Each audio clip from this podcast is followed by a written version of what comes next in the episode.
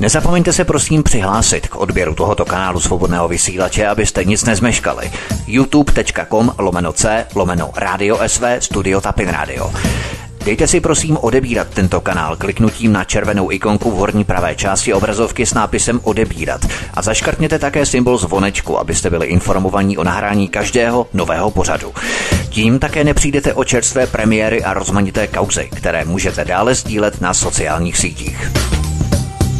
Tak, eh, pánové, eh, Vítku, ahoj, já tě zdravím ve vysílání. Ahoj Petře, zdravím tě. Eh, pátek, zdravím tebe i všichni posluchače, i čtenáře Aeronetu a i TPFK. Ahoj všichni. Ahoj Vítku, ahoj Petře, já vás zdravím, jsme tady dneska skoro zase na čas, zase s nějakým spožděním, takže to nebudeme zdržovat, já vás všechny zdravím, no a pustíme se do prvního tématu. Fajn je to vaše, pánové.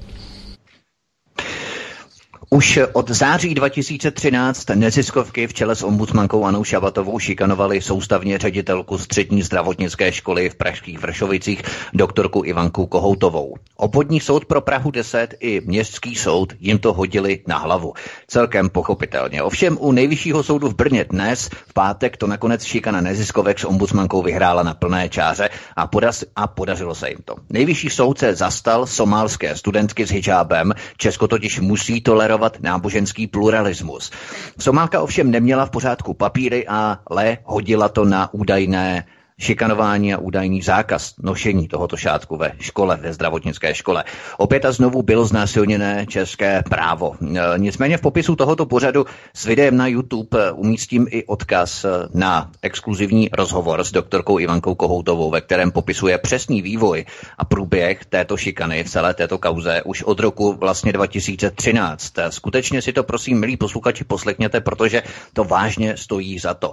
Ten rozhovor jsem odvysílal před časem na svobodném vysílači. Nicméně zpět do současnosti myslíš VK, že čím výše v justici, tím je sestava českých soudů podle některých názorů skorumpovanější, protože jsme tu měli uh, Hradecký soud, což příliš, jak se Vysoký soud, nebo tuším, to byl Krajský soud, kdy vlastně přičkl ty majetky rodu Valderode. Uh, teď tohleto, to znamená, že české soudy už se pomalu lámou v tom kole, jak jsme říkali po těch 30 letech, sklízíme ten sad. Ano, ano, je to přesně ten princip toho sadu, respektive sklizně, to znamená, toto je produkce. Toto je produkce a e, je to samozřejmě zakázka, e, řekněme, celoevropská, to znamená snaha islamizovat celou Evropu.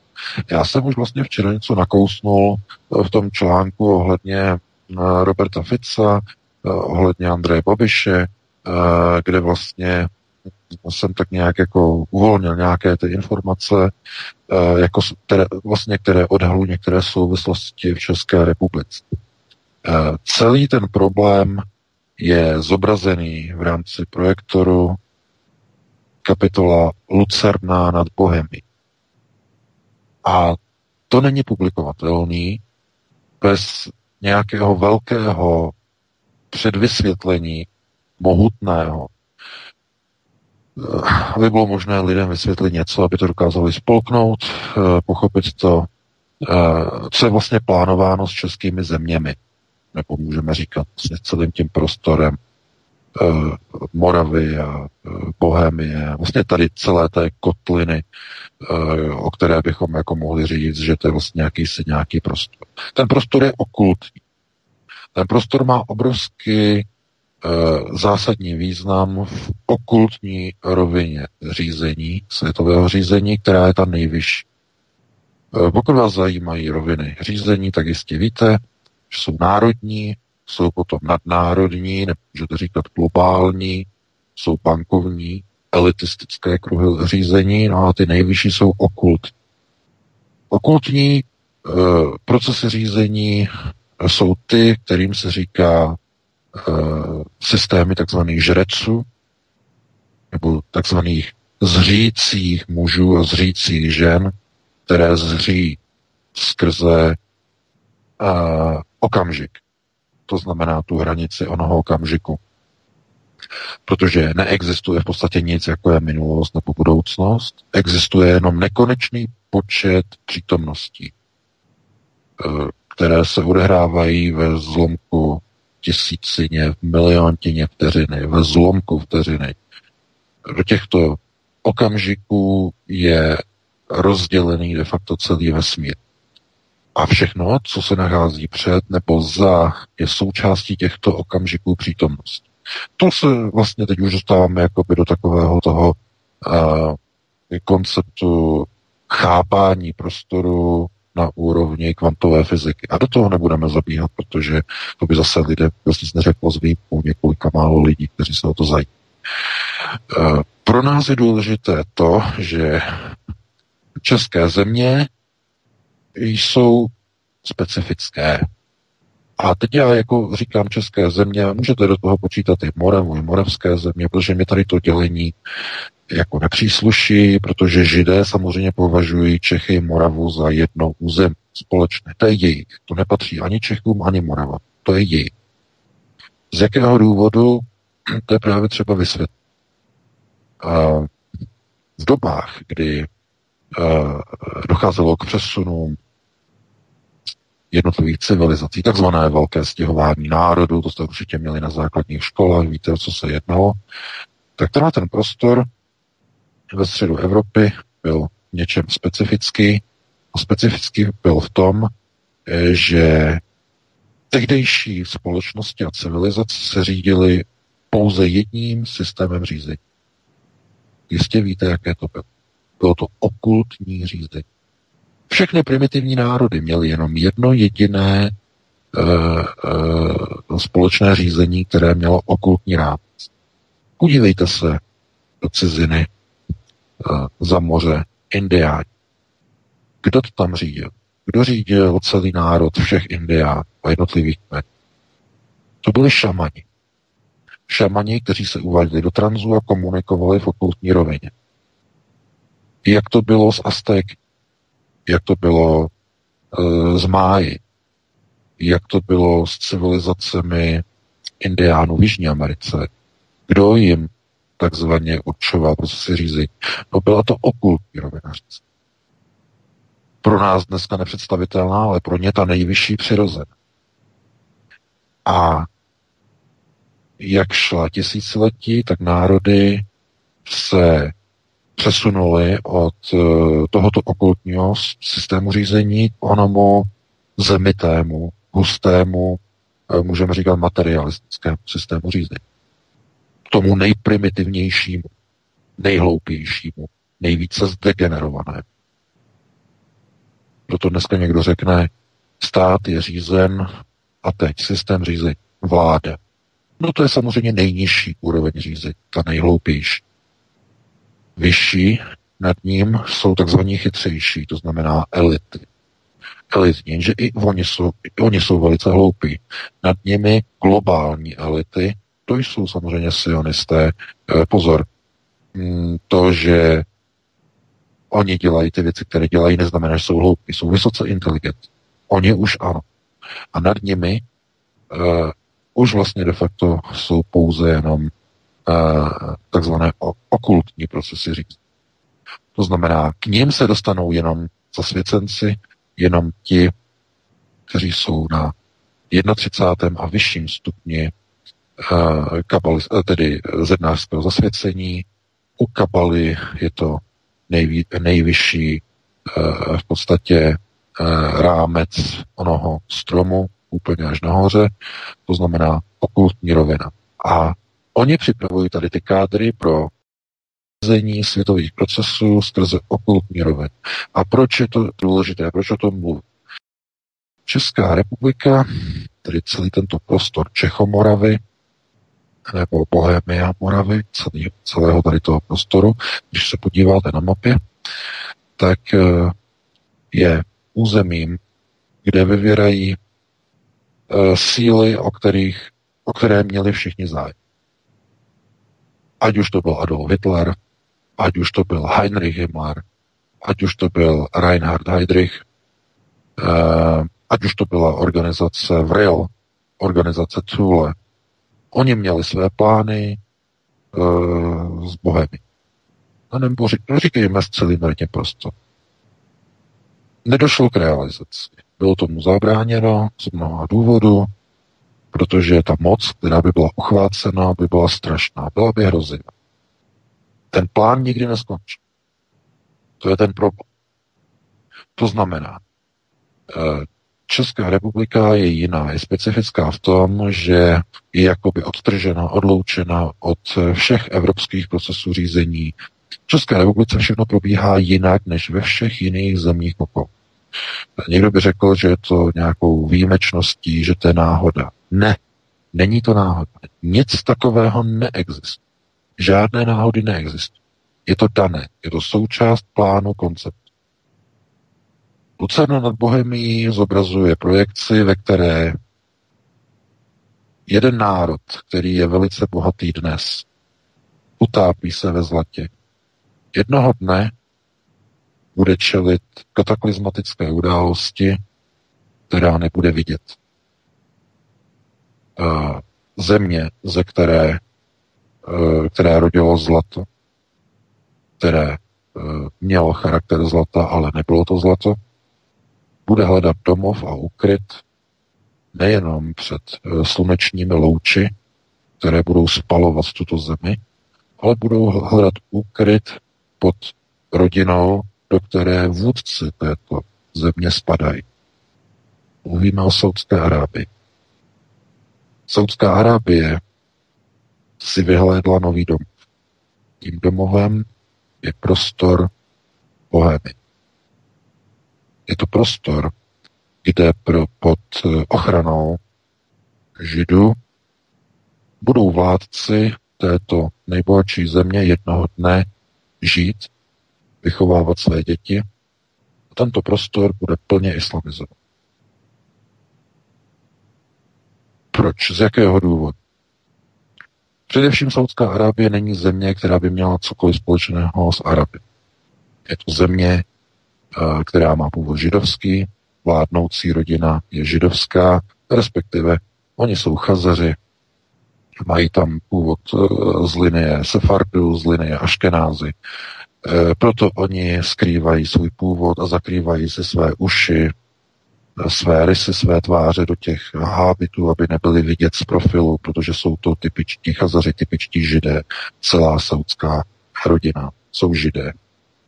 Proto Saudská Arábie spolupracuje se Spojenými státy a s Izraelem na okupaci Sýrie, proto mezi nimi je takové spojenectví. Mnoho lidí to nechápe, nedává si to do souvislosti. Mnoho lidí nechápe, proč čeští politici jsou takový přátelé se Saudskou Arábií a s různými arabskými organizacemi v České republice. Proč ministr vnitra se přátelí s arabskými organizacemi, Al-Firdaus a s dalšími islámskými centry. Proč probíhají islamizační procesy, proč se vydávají víza pobytová, turistická, podnikatelská, studii, léčebná, počtech mnoha a mnoha tisíc každý rok. Proč vyrůstají muslimské obce eh, v Praze, v Teplicích, eh, v Brně, eh, už dokonce i dalších městech, v Plzni a v dalších městech. Proč? Z jakého důvodu? Proč se to najednou tak objevuje? Proč i v malých městech nám čtenáři hlásí, že vidí Araby v burkách, v černých oblečeních, většinou v nákupních centrech. Jistě to sami víte, že když jste v nějakém městě, že tam vidíte, že tam jsou. E, kdybyste je viděli v Praze, řeknete si možná, že jsou to možná turisté. I když mají ty kočárky s těma malýma dětma, a kolik Arabů jezdí s malýma dětma v kočárkách na dovolenou e, někam do nějaké e, země bílého muže, kafíru, kam. To znamená, tohle to není jenom Praha. Jste i v menším městě a vidíte je i v menším městě. Menší. To nejsou žádné turistické atrakce.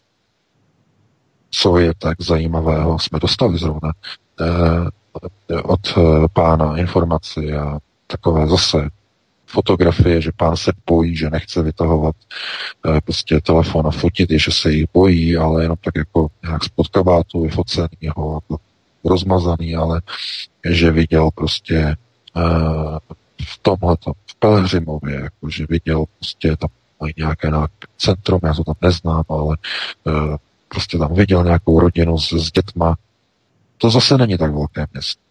A už tam zase jako jsou nějak jakoby detekovaní prostě muslimové. A mohli tam být jakkoliv, to je jedno, to není podstatné. Eh, není třeba ani jako potom nějak se jako pídit, protože my přece víme, víme to u nás v redakci, víš to i ty, Vítku, že České vnitro vydává desítky tisíc víz eh, každý rok. Velká část z nich samozřejmě jde pro ukrajinské gastarbeitery, to je samozřejmé, to víme, ale mnoho z těchto víz jde saudsko-arabským podnikatelům a jejich rodinám. Právě to jsou oni. To jsou oni, jejich manželky, mnoho manželek, eh, jejich děti. Eh, a to jsou právě ti skauti, kteří zakládají eh, muslimské obce v České republice. A proto v mnoha ohledech, když se na tady to díváme, tak všechny procesy, které probíhají, a díváte se, a teď zase odkazuji na to video konceptu KSB, kde vidíte těch šest procesů řízení, jistě víte, Pjakinovské teze a tak dále a tak dále, i když to není přímo od Pjakina, jsou, jsou koncepty KSB. A tam je jedna důležitá věc. Rozlišování mezi kaleidoskopickým a mozaikovým vnímáním procesu řízení. Uh, jednotlivé události, jako je právě zde teď probírané a zmíněné rozhodnutí eh, nejvyššího soudu, že nošení šátků muslimských symbolů je normální, eh, že se nesmí zakazovat eh, výroky ministra vnitra, z jeho snaha o přijetí a prosazení zákonů o předsudečné nenávisti proti vlastním občanům. Jeho více než jasné přátelství s muslimskými obcami, procesy, které probíhají Anna Šabatová, ochrana muslim. Někomu to připadá jako oddělené, izolované případy několika lidí, kteří spolu nemají nic společného, že jsou to pouze oddělené a nesouvisející případy. Nejsou. Je to součást mozaiky, která je vidět z určitého odstupu. Je to součást mozaiky, která ukazuje obraz přípravy budoucího životního prostoru pro vahábisty a pro občany Samské Arábie, celé České republice. Tady ta projekce je o to závažnější, že Lucerna nad Bohemí eh, vrhá světlo, ale vrhá i stín především na souvislosti, které se vztahují k behaviorální genocidě vlastního druhu. Místní obyvatelstvo není schopno tento proces už registrovat a vůbec ho vnímat, že se děje. Eh, lidé o tom neví, lidé si toho nevšímají, je jim to jedno. Jdou na nákup, jsou vánoční svátky. Jdou na nákup. Nevšímají si a neregistrují stále větší a větší počty Arabů, muslimů, cizinců okolo sebe. To nejvíc, to nejvíc, co vás takzvaně plácne do očí, je, když někde je tedy ta muslimská žena eh, v tom eh, čádoru nebo v tom hijábu, eh, která je někde v tom černém oblečení s těmi dětmi. Okamžitě vám to připoutá o pozornost. Ale už si nevšimnete situace, kdy jsou na těch nákupech muslimští muži protože ti na sobě nemají žádné tradiční oblečení. Ty mají normální oblečení jako normální kafíři, jako normální gojové. Takže těch si nevšimnete, jenom když vidíte v jejich tváři, že jsou tmavší a že, jsou to, že mají arabský původ. A takových je spousta. Mnoho. A těch žen mnoho neuvidíte. Oni je totiž nepouští ven. Jenom velmi výjimečně je pouští ven. Jejich manželé. Takže ta skrytá v podstatě invaze probíhá neustále. Ta víza jsou vydávána samozřejmě a tím největším problémem je, že neustále i zástupci alternativy alternativních stran jsou naprostí diletanti v otázce pochopení principů a hrozeb, kterým čelí. To není už dávno žádná nelegální migrace. Toto je hrozba uh, invaze a přípravy nového životního prostoru pro nově příchozí. někdo by měl skutečně začít dělat odpovídající pro národní politiku a pojmenovávat procesy, které skutečně se dějí a které probíhají a které se zdají být oddělenými od sebe, ve skutečnosti vytvářejí jednotlivý nebo jednotný a ucelený komplexní obraz. To znamená, že soud, že když rozhodne nejvyšší soud takto pro muslimsky a pro islámsky, tak je to součást kompletního obrazu přípravy nového životního prostoru pro Araby na území Bohemie. Oni budou potřebovat samozřejmě velkou ochranu.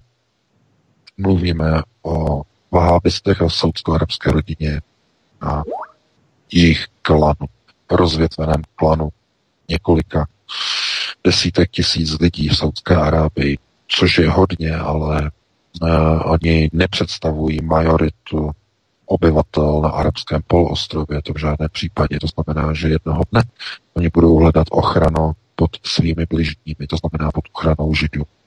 Z tohoto důvodu uh, i procesy, které probíhají na Blízkém východě, probíhají v přímé koordinaci mezi Jeruzalémem, to znamená mezi Izraelem, uh, mezi Spojenými státy a Saudskou Arábií. Společně na toto trojuhelník. A dost lidí tomu nerozumí, jak je možné, že Izrael spolu, spolupracuje s takovou zemí, jako je Saudská Arábie, vždyť jsou to Arabové. Lidem to nedochází. No to je samozřejmě kalech. To je lež na goje.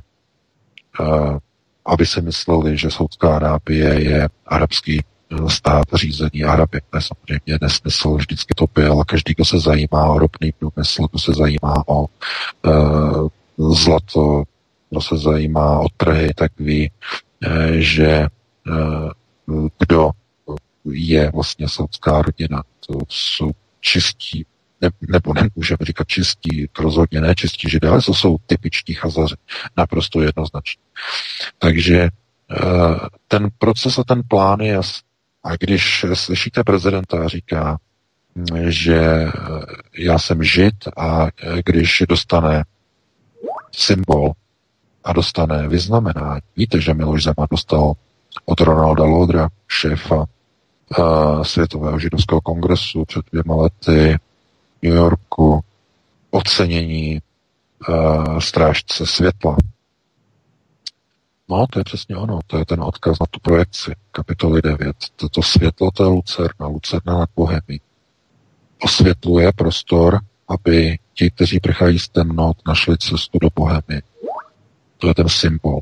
To znamená přísun a příchod Arab z temnot do prostoru, kde budou pod ochranou žít. Tohle je eh, věc, která je pro mnoho lidí úplně šokující, já tomu rozumím. Já jsem ani o tom nechtěl jako nějak uh, mluvit a uh, rozebírat to příliš do hloubky, tady ty procesy, protože kapitola 9 už je velmi vysoká, když se to může zdát, že není tak je příliš vysoká na pochopení. Už jenom v té knize kapitola 6, eh, kde já vysvětluji procesy planety třídy G, v té nové knize je poměrně ještě přijatelná, ale už kapitola 9 si myslím si, že je hodně daleko za úrovní nebo na úrovni okultního řízení a eh, dost lidí by to nepochopilo, tak jsem to nakonec ani do té knihy radši nedal. Myslím si, že to je čas, ještě musí nějaký čas uzrát, aby lidé dokázali tady ty souvislosti pochopit. Nemůžou se pouštět všechny informace úplně naraz. Eh, lidé by navíc ztratili víru, která je nese dál. Eh, lidé potřebují víru a bez víry. Víra je palivem veškeré civilizace. Bez víry národy zanik. Takže eh, já se dívám na tady ten problém především z pohledu vidění a zření té mozaiky, která dostává strukturu a podobu.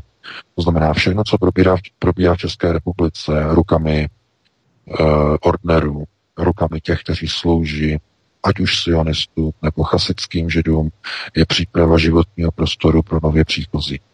Všichni to musíte vidět, všichni jste s tím seznámeni, všichni to registrujete, ale neumíte to pojmenovat. Neumíte pojmenovat proces, eh, proč se objevují arabové, i když je nikdo nechce. Proč vláda natahuje cizince, i když je nikdo nechce.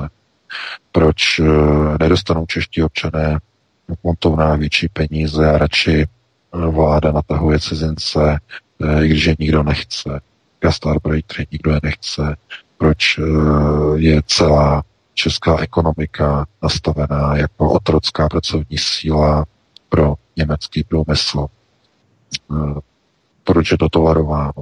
Proč je, to, proč je na tom dokonce postavená celá ekonomika České republiky? To znamená být v roli otrocké síly. Proč ČNB? To znamená banka, která patří pod Bank of England a je plně vlastněna uh, rodinou Rothschild. Proč znehodnocuje devalvuje českou korunu? To znamená, aby česká výroba byla stále levná pro německý průmysl, aby německé firmy nemusely českému dělníkovi, českému bojovi, českému pracovníkovi platit příliš velké peníze, kdyby, nedej bože, česká koruna začala posilovat. Celý je to komplex. Je to kompletní obraz, kompletní mozaika procesu řízení, kdy s českým národem se už nepočítá. Jeho role už je pouze v roli otroku dokud to půjde, pracovat pro Reich. Jakmile to nepůjde, konec. To znamená plán, nacistický plán eh, takzvaného eh, systému, eh, kterým vlastně měly být přesunuty jednotlivé slovanské národy směrem po skončení druhé světové války, směrem na východ, to znamená takzvaný generál plan Ost, tak ten nebyl nakonec dokončen, protože nacistické Německo prohrálo druhou světovou válku. Ale ten plán nadále pokračuje, byl pouze trochu modelován, byl alterován, ale neustále vlastně naplňován. To znamená, že tady ten prostor ve střední Evropě už není počítán pro, řekněme, onu civilizaci bílého muže, ale plánuje se přesun jiného etnika, jiného národa nebo jiné civilizace, islamistů, muslimů na pro, do prostoru celé Evropy. Ale i v té islamizované Evropě, to je takové to zásad, i v té islamizované Evropě bude mít Bohemie nebo prostor Čech a Moravy výjimečné postavení kde bude stále zachováno centrum řízení světového židovstva. V celém tomto prostoru. Protože oni nemohou pustit centrum okultního řízení. To je samozřejmě Praha a Mahrál. Proto nemůžou Prahu nikdy pustit. Proto Praha bude o ním poutem spojená s Jeruzalémem, tedy na jedné straně takzvaná jáma Mahrálu propojená s bránou Klama, eh, což je v podstatě ona brána v okultní rovině za zdí nář eh, v Jeruzalémě. Já už jsem to psal článek, se nakousnu, eh, o co se jedná. To znamená, oni, když se tam modlí židé u té zdi, a jsou tam vlastně opření tím čelem, tak de facto je to symbol onoho klepání na bránu klama, to znamená brána do podsvětí po kultní rovině. E, to je ten kabalistický princip, to znamená průchod bránou, e, ten, kdo je věřící, ten, kdo slíbí věrnost, může projít, ten, kdo neslíbí, tak je spálen. V té bráně projde a oheň ho spálí plně na prach, neprojde dál do, do tohoto řekněme, prostředí eh, na oné druhé straně nebo v takzvané astrální systém nebo v astrální rovině. Eh, to okolní řízení je důležité v tom, že jsou, nebo skrze něj probíhají největší a řekněme veškeré procesy onoho nižšího základního elementárního světového řízení. To znamená všechny řekněme, velké investice, všechny bankovní operace, cena zlata, všechno je určováno eh, skrze okultní rovinu řízení a bez ní vlastně by nebyly realizovány některé projekty, ve kterých eh, by se ukázalo, že někdo prohraje, někdo ztratí moc, někdo přijde o moc, případně přijde o peníze, což je takový ten nejdůležitější důvod. Každopádně rozhodnutí nejvyššího soudu v Brně je pouze jedním z těch uh, obr, obla, nebo oblásku nebo kamínku, který zapadá do oné komplexní mozaiky islamizace celého uh, evropského prostoru, kde Česká republika má splnit ještě jednu důležitou úlohy nebo úlohu v rámci procesu a plánu na takzvané světové řízení. To znamená, český národ je stále udržován i 30 let po převratu. 30 let v roli otroku. S těmi nejnižšími mzdami, jaké si dokážete představit. Ve srovnání s těmi takzvaně vyspělými. Nikomu to nevadí. Otrokovi nevadí nic. Gojovi nic nevadí. Po 30 letech ten otrok řekne, my jsme si zvykli. No a to by bylo na jinou diskuzi, na to nemáme čas. Takže eh, já ti předávám slovo Vítku. Samozřejmě ty k tomu ještě něco řekneš. Já se tudíž dívám na tady ten problém už nejenom z pohledu šátku, ale dívám se na to vlastně z pohledu té Lucerny na Bohemii. To znamená, je to jenom jeden kamínek, který zapadá do oné komplexní mozaiky. E, národ nemá žádné zastání u vlastní vlády, u vlastních soudů, které vydávají judikáty, takzvané judikáty, si to nazývejte jak chcete, e, vydávají e, nepřátelská rozhodnutí, nepřátelské zákony, zákony proti svobodě slova, aby gojové nesměli nikoho kritizovat, nikoho z migrantů, rovná se nikoho z muslimů, předsudečná nenávist, všechno dělají proti vám. Vaši zvolení zástupci, které volíte, všechno dělají proti vám, aby mohli řídit vaši, vaši vlastní genocídu a zánik vašeho národa, včetně vaší rodiny, která je první terčem. To znamená proto všechny specialist, specialistky a odbornice, které studovaly na London School of Economics eh, v Londýně, všechny paní Maláčové, všechny, všechny paní Marksové a další. Proto se snažili honem rychle změnit koncepci mateřského školství, mateřských školek a jeslí, aby honem rychle, honem, honem, honem zbavili vás jako rodin výchovy nad vlastními dětmi, aby mohli řídit nového evropského člověka, jeho výchovu a jeho islamizaci eh, vlastními silami, abyste vy na to neměli vliv. No a protože vy nemáte peníze, protože jste v roli otroku, pracujete za čtvrtinové mzdy, tak eh, vám to ani nedojde, že nedělají pro vás dobrou službu, abyste mohli jít po porodu honem, honem, rychle, rychle do práce, abyste jim dokonce za to ještě děkovali, protože je to všechno součást plánu zbavit vás výchovy nad vlastními dětmi, to znamená uvázat vám oprátku na krk vašeho národa. Pomalu tahovat. Rok za rokem pomalu tahovat více a víc a víc. Takže proto já jsem se ani e, nakonec nerozhodl eh, tyhle ty obrazy z kapitoly 9 do té knihy dávat. Jak říkám, to nejsou pěkné věci. Ten zápach, který se z toho táhne při věmo, věmovém vnímání té projekce, je neskutečný. To, je, to se nedá ani popsat. Zlé věci mají strašný zápach v projekci, dobré věci mají nádhernou vůni. To znamená smyslově je to prostoupené v několika rovinách, několika úrovních a jak říkám, možná přijde čas někdy v budoucnu, pokud lidé začnou chápat více souvislostí, více rozměrů, můžeme o tom někdy v budoucnu, pokud se toho dožijeme, uh, mluvit rozšířeně je v rozšířených intencích. V této chvíli by to naprosto nemělo smysl, zejména ne ve chvíli, když vidíme, jak okolo nás dopadají volby, jak probíhají volby, jak lidé nechápou procesy řízení. Ne všichni samozřejmě, aby jsme někoho neurazili, ale řekněme o té obecné rovině mluvíme, to znamená takzvaného toho mainstreamového konzumenta všestreamových informací. Takže takhle já bych to ukončil, předal bych ti slovo Vítku, ty také k tomu vlastně něco řekneš, doplníš, no a pustili bychom se ještě možná do začátku nového tématu před koncem hodiny. Já bych možná VK navázal právě na jednu tu souvislost, jeden ten kamínek toho mozaikového řízení.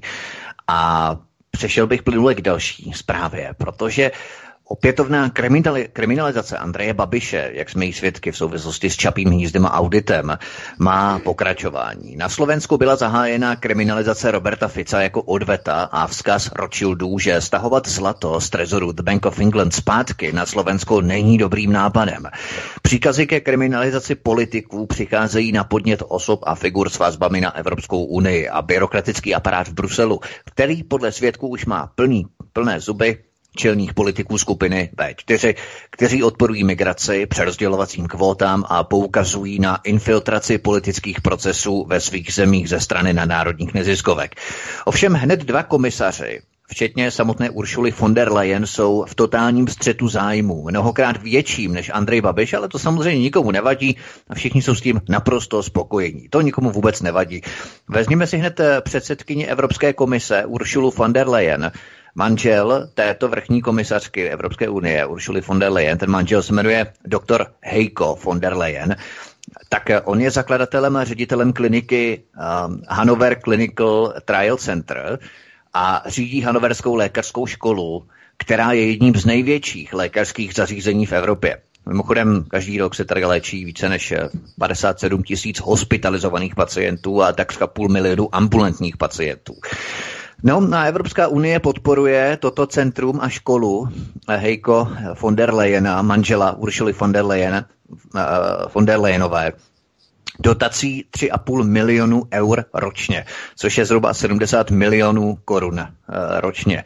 No a nad tou skutečností a tím faktem, že Ursula von der Leyen je předsedkyní nejvyššího orgánu Evropské unie, Evropské komise, no a která dotuje jejímu manželovi provoz a výzkum, tak nad tím se nikdy nikdo nepozastavuje. Mimochodem jako druhého novopečeného eurokomisaře tu máme francouzského obchodníka, manažera, bývalého ministra financí ve Francii, Thierryho Bretona. Thierry Breton eh, je člověk z biznisu, s politickou minulostí. A Thierry Breton dříve vlastnil počítačovou firmu Atos. A právě tato firma, které dříve tento eurokomisař, novopečený eurokomisař šéfoval, je velkým příjemcem evropských dotací do digitalizace.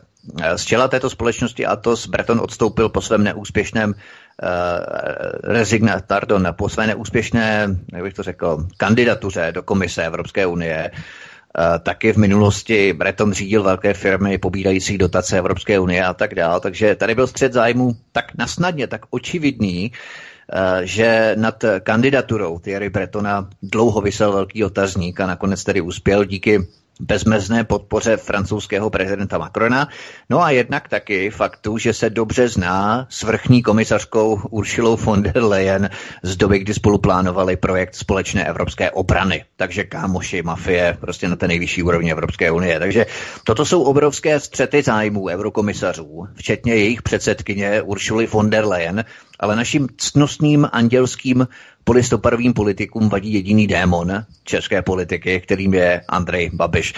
Jsme VK svědky selektivní spravedlnosti a cíleného výběru těch, kteří budou kriminalizovaní a těch, kteří se nechají na pokoji a kriminalizovaní nebudou, protože mají to správné pro evropské smýšlení, i když vlastně Robert Fico také velmi důrazně byl loajálním k Berlínu, přiklánil se k tomu berlínskému křídlu Evropské unie a nyní je také kriminalizovaný, jak to ještě také není vstupenka do toho VIP klubu těch evropských globalistů. No ano, samozřejmě. E, já, jenom, já jsem tady tu informaci také zaregistroval na jednom webu, tohleto, jak se říkal vlastně o Heiko von der Leyen, o, ma, o manželovi Uršuli von der Leyen, šéfky Evropské komise. Já jsem se na to podíval a díval jsem se na, to, na ten článek, bohužel jsou tam některé věci, které jako samozřejmě by zlí lidé označili za dezinformace. Já teď jako teď nechci používat tady ty, tady ty nálepky. Každopádně je to třeba uvést trošku na pravou míru. Heiko von der Leyen e, není majitelem té nemocnice, je to univerzitní nemocnice. Je to, je to laboratorní centrum, které patří univerzitě, nikoli v jemu. To znamená, on nedostává žádné peníze od Evropské unie, to dostává univerzita ve jménu Eh, tohoto univerzitního uh, Hospital Trial Center. To je, tomu pouze šéfuje, tedy není, není vlastníkem, ale šéfuje tomu jenom. No, přesně tak. To, já jsem to viděl, tohleto, že to bylo napsané na serveru pana Hopnera, uh, nebo to zase znáte, je to, je to jeden z alternativních serverů a tohle je právě to, co vlastně potom způsobuje, že označují alternativu za dezinformační. Jo, když se vypouští tady ty uh, já nechci říkat překroucený zprávy, ale jako nedotažený zprávy. Jo, on není majitelem, on je jenom ředitelem fakultní nemocnice. A ta fakultní nemocnice eh, experimentální, kde se používají experimentální léčiva, eh, je to výzkumné centrum, tak je pod hlavičkou, hlavičkou vysoké školy. Jo. Takže co se týče pana Thierry Bretona, tak samozřejmě ano, že on tam má střed zájmu, on se vzdal nějak ředitelování a šéfování. To je, to je daleko bližší případ eh, Andrej Babišovi, ano, protože Andrej Babiš se také vzdal svého šéfování uh, v Agrofertu a převedl firmu do svěřenského fondu. Každopádně tohleto uh, je uh, model, kdy Eh, Andrej Babiš de facto se rozhodl dělat tuhle tu široce rozkročenou politiku eh, a to znamená jít úplně proti všem. To znamená, on vyzobal, nebo jeho hnutí, ano, vyzobalo od jednotlivých politických stran jejich eh, hlavní tahové klíčové volební programy, nebo jednotlivé body ze jejich volebních programů. A tak vzniklo hnutí ANO, které je široce zleva doprava rozkročené. To znamená, odebralo voliče všem politickým stranám poslanecké sněmovně, já nevím, snad s výjimkou těch komunistů, nebo ale vlastně i komunistů, protože a vlastně velmi komunistů, a to z toho důvodu, že Andrej Babiš jim odtáhnul důchodce. Ti, kteří dříve volili komunisty, teď volí Andrej Babiše, takže ano, i komunisti vlastně přišli volí Andrej Babišovi uh, o uh, voliče. Takže On má nepřátele úplně všude, protože sebral voliče úplně všem. Z toho vyplývají potom ty konotace a ty obrovské snahy o jeho sestřelení, o jeho sundání, takzvané. Mě to vůbec nepřekvapuje. Ale co je důležité? Eh, Andrej Babiš, znovu jsme u těch takových těch uh, drobností, které unikají pozornosti. Andrej Babiš uh, slíbil stejně jako Miloš Zeman, ochranu obrany Izraele. Což je něco, co je naprosto neakceptovatelné pro Brusel. Brusel, jak jistě víte, je maximálně kritický a kritizuje Izrael, je maximálně protiizraelský Brusel, vedení Bruselu, protože samozřejmě Brusel je řízený sionisty, to je sionistické centrum řízení eh, takzvaného alergiho nebo kalergiho Eh, takzvaného eh, panevropského řízení. To je jejich centrum moci. A nelze se potom divit tedy, že Brusel jde silně proti každému, kdo spolupracuje s Izraelem. No a jestliže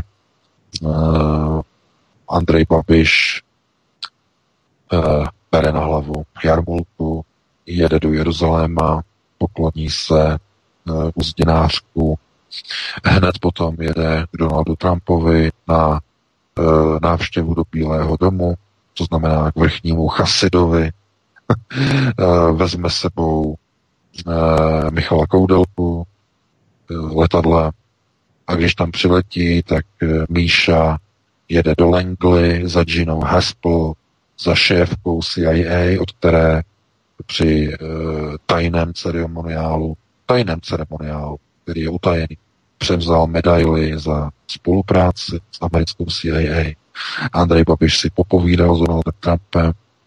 No a vrátil se do České republiky a za několik měsíců Česká poslanecká sněmovna schválila usnesení na ochranu Izraele, obranu Jeruzaléma, ochranu Izraele proti bojkotu, snahy o odsouzení kohokoliv, kdo by kritizoval Izrael.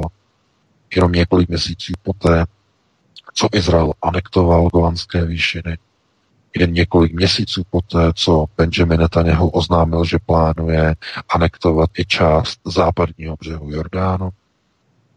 To znamená, tohleto se takzvaně nakumuluje na seskupy a v nějaké chvíli v Bruselu řeknou, S tímhletím člověkem my už nemůžeme nadále v Evropské unii a v systému našeho řízení počítat. Babiš musí pryč. No a výsledek je, který právě vidíte. To znamená, eh, Brusel je hlavním architektem snahy o sestřelení Andreje Babiše. V téhle chvíli. Oni nad ním zlomili hůl. Už to nemá nic společného s, v téhle chvíli eh, s Angelou Merkel, nemá to nic společného s tím, že Andrej Babiš má tady v Německu eh, firmu Agrofert Deutschland, to nemá už nic společného. Angela Merkel už ho chránit nemůže. Teď v téhle chvíli už ne. Ve chvíli, kdy Andrej Babiš se rozhodl, že nakoupí americké helikoptéry, už mu nepomůže nic. To znamená, on se snažil v poslední chvíli, před dvěma týdny, to na poslední chvíli zachránit. To jistě si pamatujete. Andrej Babiš e, se snažil postavit na stranu Emanuela Macrona, když pronesl ten výrok o mozkové smrti Severoatlantické aliance. Možná si pamatujete.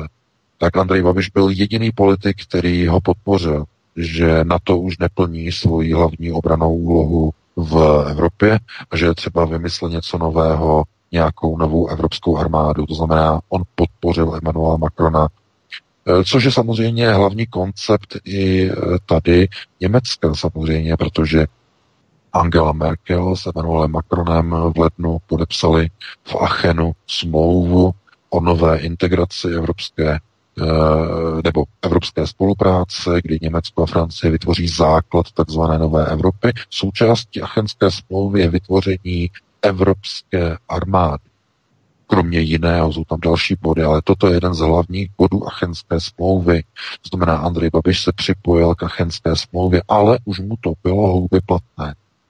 Oni se v Bruselu rozhodli, že to je málo, že to je pozdě, že jeho, že jeho rozkročení široké dvoužidlové rozkročení a sezení na dvou židlích už je nepřijatelné. Není možné, aby byl tak napojený na chasické procesy řízení, tak napojený na Donalda Trumpa, tak napojený na americkou ozbrojenou moc, na americké helikoptéry, na americké systémy řízení. Nejvíce je rozčílila zlatá medaile pro uh, Míšu Koudelku. To byl takový řev v Bruselu, si nedovedete představit na bezpečnostní radě. Mluvili se zavřenými dveřmi o Koudelkovi. Já teď nevím, jestli o tom můžu, je, jestli o tom můžu mluvit. No, to je jedno. No, už je to venku, ale a vlastně, no jo, Maria. No, e, tak, protože dostáváme informace a některé jako jsou, kterou nesmíme jako pouštět. No, no to je jedno, tak na to zapomeňte, nic jsem neřekl, jo. ale co je důležité, e, prostě už je to přes čár. Je to přes čáru a proto bylo rozhodnuto, Babiš musí pryč. A situace je vážná. Z jakého důvodu? No, protože e, možná jste zaregistrovali, co bylo dneska, co přišlo z Evropské unie od e, komisaře, on má takový divný jméno, teď se nemůžu vzpomenout, No, má na starosti vlastně tady to vyšetřování a prošetřování eh, ohledně dotací. A on řekl, my jsme ochotni se bavit s Českou republikou o výši peněz, kolik musí vrátit Agrofert eh, do evropských fondů.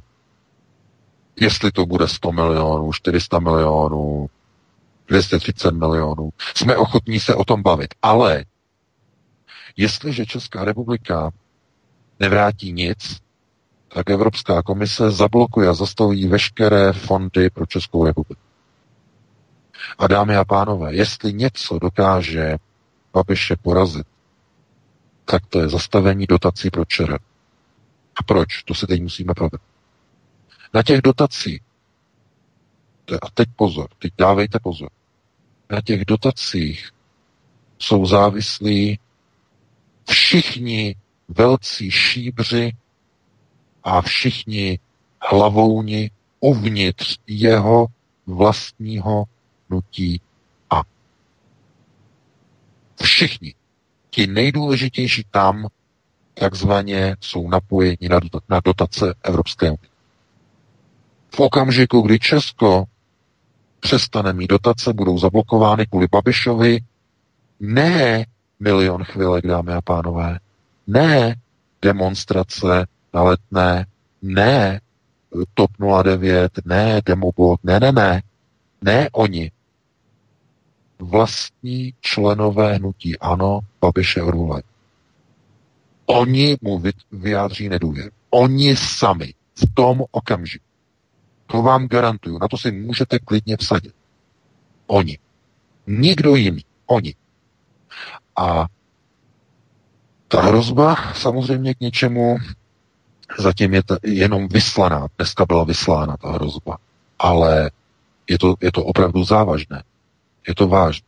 Protože Babiš může kličkovat zleva, doprava, nahoru, dolů, může kličkovat a tak dále a tak dále. Ve chvíli, když by došlo k zastavení uh, fondu, je konec. Jeho vlastní lidi vnutí ano ho potopí. To znamená, že on musí, eh, Andrej Babiš musí zajistit, že nedojde k zastavení fondu a jak se ukazuje, jedinou možností bude, že Agrofert nějaké peníze bude muset vrátit. To bude velice nemilé. A z toho důvodu, ne, že by na to Agrofert neměl peníze. Pozor, pozor. Vůbec nejde o peníze. O ty peníze vůbec nejde. Jde o to, že když ty peníze vrátí, tak tím přizná, že Agrofert opravdu, doopravdy a vážně čerpal neoprávnění. Protože to je přiznání viny. Vrácení byť i jen jediné koruny je, je přiznání viny. Proto on pořád říká, nic vracet nebudeme, ani korunu. Jak se včera rozčiloval v poslanecké sněmovně, ani korunu nevrátíme. To není o tom, že by na to neměli peníze.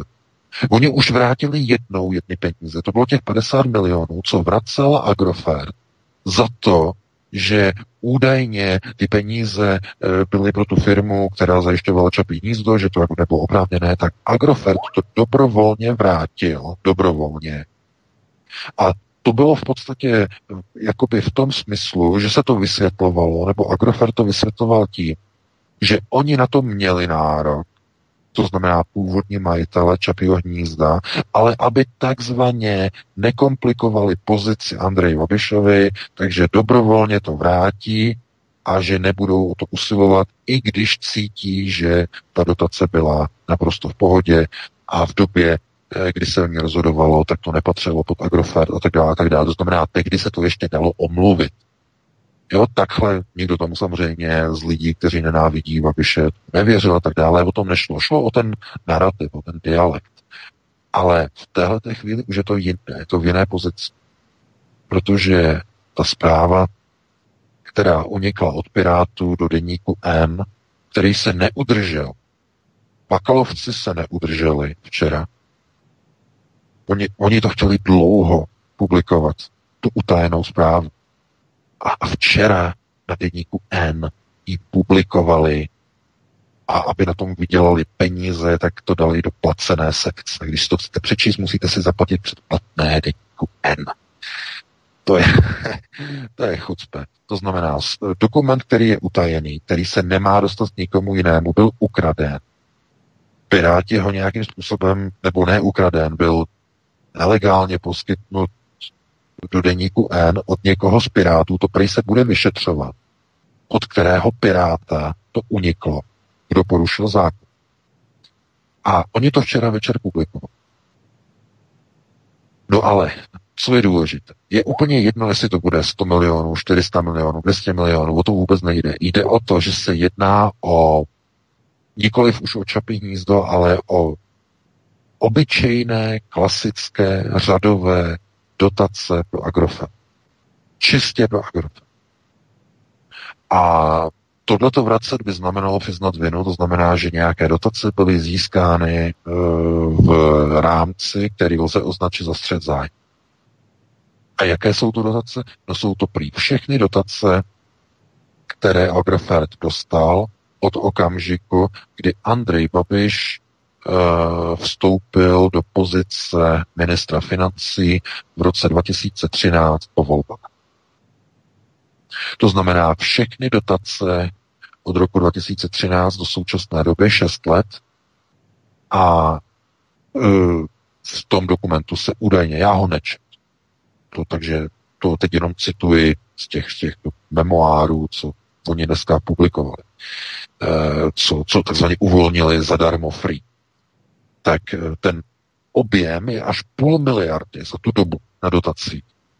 Ale druhá strana říká od Agrofertu, že maximálně tam jde o nějakých pár desítek milionů, které jako by byly sporné. Ostatní, že byly naprosto čisté a neměly s oddělením ministerstva financí v tehdejší době nic společného a byly schvalovány jinými ministerstvy, které nebyly v dikci hnutí ANO za sobotkovy vlády. Bylo to pod jinými ministry jiných stran, když si jistě pamatujete ČSSD a tohleto. Takže eh, tehdy to bylo jinak. No. Takže jedna strana tvrdí tak, druhá tvrdí tak. Každopádně eh, tohleto je situace, která eh, opravdu může dojít do důsledku, že Andrej Babiš se bude muset rozhodnout, jestli chce teda dělat premiéra, anebo bude muset odejít, aby mohl jeho Agrofert nadále se ukázat o evropské strukturální fondy a jednotlivé dotace z Evropské unie. Protože jinak uh, Evropská unie pohrozila, že zastaví dotace celé České republice. Takže co si teď Andrej Babiš vybere? Setrvání v politice a úplné zastavení dotací do Agrofert z EU, protože, jak se zdá, samozřejmě to nemůžeme vyloučit, ale jak se zdá, EU už Agrofertu neproplatí ani korun, dokud Andrej Babiš bude premiér. A to je, to je jedna možnost, nebo druhá možnost, Babiš by musel odstoupit a v tom případě by potom mohl Agrofert nadále jako jakákoliv jiná firma už bez střetu zájmu normálně žádat o dotaci. To znamená, co u něho teď jako v podstatě zvítězí, eh, je otázka, protože Agrofert je sice obrovská firma, eh, pokud by přišel úplně o dotace, eh, firmu by to určitě nepoložilo. Myslím si, že ne. Otázkou je, jaký objem řekněme, provozních nákladů čerpá Agrofert ve vztahu ke své vlastní finanční výsledovce za rok. Nebo za jednotlivá léta, za nějaké sledované období. Kolik to je? Já ta čísla nemám k dispozici. Eh, samozřejmě, pokud by to byly nějaké desítky procent, tak to by byl obrovský problém. Znamená, pokud by to bylo třeba 30% veškerých eh, obratů probíhá jenom díky dotacím, nebo dokonce 40%, no tak pokud by o ně přišel, tak by to znamenalo polovina hodnoty Agrofertu pryč. Musel by to prodat. To, co by bylo závislé na dotaci, by musel prodat. Jenže problém, komu to prodá, když to bude bez dotací a nevydělává to peníze. Kdo vám koupí podnik, který je závislý na dotacích a firma o dotace přišla a vy, ho teď, vy ten podnik teď prodáváte? Protože ten podnik není schopen na volném trhu vyrábět produkci za konkurenčně, eh, za konkurenční cenu, konkurenčně schopnou cenu. Je schopný vyrábět jenom za dotace. Kdo to koupí od vás? Tohle je obrovský uh, biznesový problém pro Andreje Babiše. Tele. Já se vůbec nedivím, že jeho vystoupení včera večer ve sněmovně, to máte potom třeba na záznamu České televize, se podívejte, jak on přistoupil k řečnickému pultíku a oni ho museli odpojit, protože nemluvil k věci, mluvil úplně z cesty Andrej Babiš. Ještě jsem ho nikdy neviděl, aby mluvil z cesty. Uh, on tam měl interpelace a měl zodpovědět uh, jedné z poslankyní, nebo to byla ministrině, teď nevím, teď se opravdu omlouvám, nepamatuju si na její jméno. A ona se optala, to opravdu, pane Babiši, uh, vy chcete přijmout istambulskou smlouvu? To byla otázka, to byla interpelační otázka od uh, jedné z poslanky. A Andrej Babiš místo toho přišel k pultu a začal povídat o tom, že Česká republika žádné peníze vracet nebude, protože kvůli tomu není důvod. Mluvil, mluvil samozřejmě o, o té auditní zprávě. Mluvil úplně z cesty. Vůbec nereagoval na interpelaci, mluvil úplně o něčem jiném a nakonec ho odpojili od mikrofonu. Dvakrát po sobě. Byla to velká kauza včera pro někoho to bylo zábavné sledovat, ale on tam jako tak jako žoviálně prostě, že prostě není problém, ale on byl úplně vypadlej takzvaně z konkurzu. Nebo ne z konkurzu, ale byl vypadlej úplně jako jak byl rozhozený způsobem, že takhle ho ještě nikdo neviděl. No a logicky, protože on už pochopil. Já myslím si, že už pochopil Andrej Babiš. Tohle to už není útok na něho od těch, které může jednoduše odsunout a porazit. E, to není křičící dav e, nedostudovaných chvilkařů. To není e, dav nějakých kalousků. Tohle to jsou pánové s nosánky, dlouhými nosánky, kteří drží pytel s penězi Bruselu a rozdávají dotace. Ti mu teď řekli, že mu žádné peníze nedají, pokud buď tedy uh, bude pokračovat střed zájmu, anebo jestli neodstupí. Jedno nebo druhé. No to je samozřejmě pro něho problém, protože když máte biznis, když máte takový koncern, jako je Agrofert, který je tak zoufale závislý na dotacích, to jsou všechny ty řepky, všechny ty lány, všechny ty pole, e, a to ne, není jenom řepka, to jsou další dotační tituly ze strukturálních fondů EU, rozvoj krajiny, e, remísky, všechno tohleto, ochrana zvěře, spousta lidí říká jenom řepka, řepka, řepka. Ta řepka tvoří u Agrofertu nějakých asi 32%, co jsem četl uh, v novinách, hospodářských novinách. To je málo. Zbytek jsou úplně jiné evropské dotace. To znamená, on čerpá dotace z, z, na, na všechny možné tituly, hospodářské tituly, které si ani nedokážete představit, ani tady bychom ani nevyjmenovali. E, to znamená, e, že o, to, o tady to přijít znamená snížit základní kapitálové mění Agrofertu nějakých 50-60%, možná 70%. Takže eh, nevím, co on by musel nabídnout, dámy a pánové, aby to takzvaně se přikrylo, čím by musel podplatit Evropskou komisi, aby se spokojila s tím, že teda Agrofert zaplatí nějakou pokutu, ale zároveň, aby komise odkývala, že za nějakých podmínek bude Agrofertu nadále poskytovat dotace i přesto, že Andrej Babiš bude v politice jako premiér. Teď opravdu nevím, co by musel Andrej Babiš udělat, co by musel slíbit, že udělá, nebo o co se přičiní v České republice, Eh, aby tohleto prostě je přesvědčen. Andrej Babiš dnes poskytl eh, rozhovor, eh, nebo jeden z mnoha, kde řekl, že je to prostě kampaň, všechno je to proti němu kvůli tomu, že nepřijímá migranty. No ano, má pravdu, je to kvůli tomu, ale je to jenom jedna z těch věcí. To není jenom kvůli těm migrantům, to je jedna z těch mnoha, mnoha, mnoha, mnoha věcí, která se nelíbí sionistům v Bruselu. Jedna z mnoha. To největší Prostě to poslední, co je nejvíc naštvalo, samozřejmě to poslední, tak e, to byla jarmulka, to byla návštěva u Donalda Trumpa a nákup amerických vrtulníků, přestože Angela Merkel říkala, že nechce, aby evropské země kupovaly americkou vojenskou techniku. A Babiš byl tomu hluchý. To znamená, pro boha, já nevím, ten Babiš to opravdu jako zkouší na obě strany, ale on si musí uvědomit, že tady je nějaká achenská smlouva, kde dvě největší ekonomické supervelmoci Evropské unie, Německo a Francie, se rozhodly letos v lednu v Achenu, že vytvoří základ nového evropského konkordátu, Evropské federace, a součástí té smlouvy je vytvoření Evropské armády, a nakupování zbraní pro tu armádu pouze a výhradně od takzvaných domácích firm, znamená od firm z Evropské unie. A Babiš o tři měsíce později v Dubnu podepíše smlouvu e, s Američany o nákupu amerických helikoptér. No, Merkelovu málem kleplo. Takže to, je, to, je, to, to se prostě nakumulovalo za nějakou dobu proti Babišovi, nakumulovalo se postupně všechno dohromady. No a poslední kapka, můžeme se dohadovat, co to bylo, eh, kdy už jim opravdu jako vytekly nervy.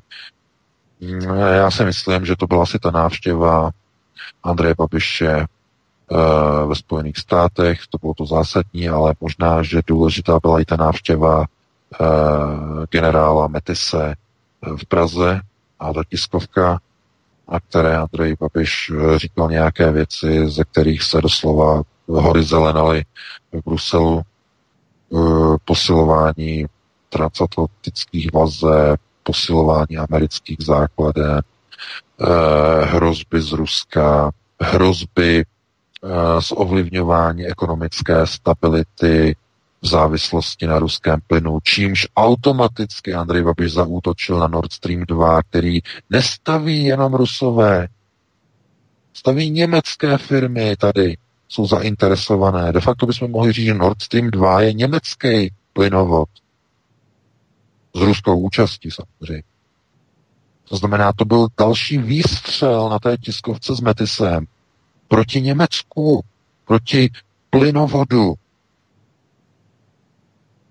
To opravdu, někdy mi to připadá, že ten Babiš už dělá všechno pro to, aby prostě na těch dvou židlích se udržel. Neudržíš se, Andrej, neudržíš. Není to možné.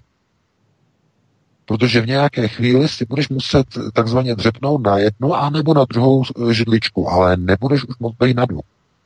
No a právě v této chvíli se ukazuje, že přesně k tomu té situaci došlo. To znamená, oni mu říkají, tak hele, buď teda jdeš s náma do Evropy, buď teda budeš dělat uh, Achen a, ne, a budeš dělat evropskou Eh, doktrínu evropské armády, to znamená zrušíš ty americké helikoptéry a budeš nakupovat eh, od italských bratří eh, nebo já nevím, od nějaký, nějaké jiné jiné stíhačky, teď zase se mluví o gripene, že co gripen, jestli gripeny jo, gripeny ne, prodloužit, neprodloužit, leasingy a tak dále, a tak dále. To znamená, jestli půjde evropskou cestou, anebo jestli řekne teda, že ne, že jde teda s Američanama, no a v tom případě mu to Evropská unie dá sežrat celý Agrofert, celý dotace, kompletně konec. Takže ono se ukazuje, že uh, jestli někdo někoho dokáže poškodit, je to vždycky na peněženství. Šrajtofle rozhoduje. To je ono klasické židovské přísloví. Oni teda neříkají šrajtofle, říkají jinak, ale takhle si to můžete říct. To rozhoduje. To znamená, oni můžou řvát na ulici. To znamená, ať už jim říkáte podpindos, nebo ordneři, nebo šábezgojové, to je jedno. Oni nerozhodují o ničem, to je pouze kompars. To je otravný hmyz, šák, šák, šák. Otravný hmyz. Nepočítá se. Ani všechny ty demobloky nepočítají se a ty hlasování o nedůvěře Nepočítá se. A ani se nějaký, někde nějaký obvinění, jestli někde nějaký čapí hnízdo, protože má na straně uh, Miloše Zemana, který jasně řekl, že když to bude vypadat zlé, tak přijde Apolic. Včera to sice odvolali, včera, že prý teda ne, že teda Apolice nebude, že se to nechá tedy jako projít, aby nebylo čapí hnízdo ovlivňováno ve vyšetřování, ale to jsou prostě takové keci, jako pro takové ty choré, kteří tam sedí u toho piva a ponoří si ten nos do toho, eh, do té pěny a potom frflají, že je to prostě šimrá v nose. To, takhle to nefunguje. To je prostě tak daný, že on má tu ochranu, kterou má, ale on někde má slabinu, Andrej Babiš. No a to jsou evropské dotace. A ta slabina se nenachází v České republice paradoxně nebo logicky, teď nevím, jak se na to podíváte, ale ta slabina je právě u těch pánů, kteří drží ten pytel s penězma v Bruselu a rozdělují. Oni řekli dost, konec.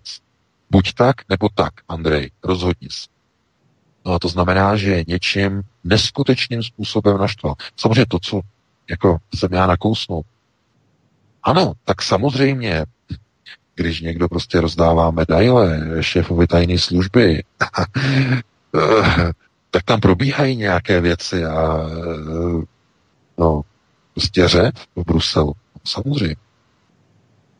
Protože to nejsou jenom věci proti Rusku, aby si někdo nemyslel, že ta prostě přijal proti Rusku. To jsou jiné věci.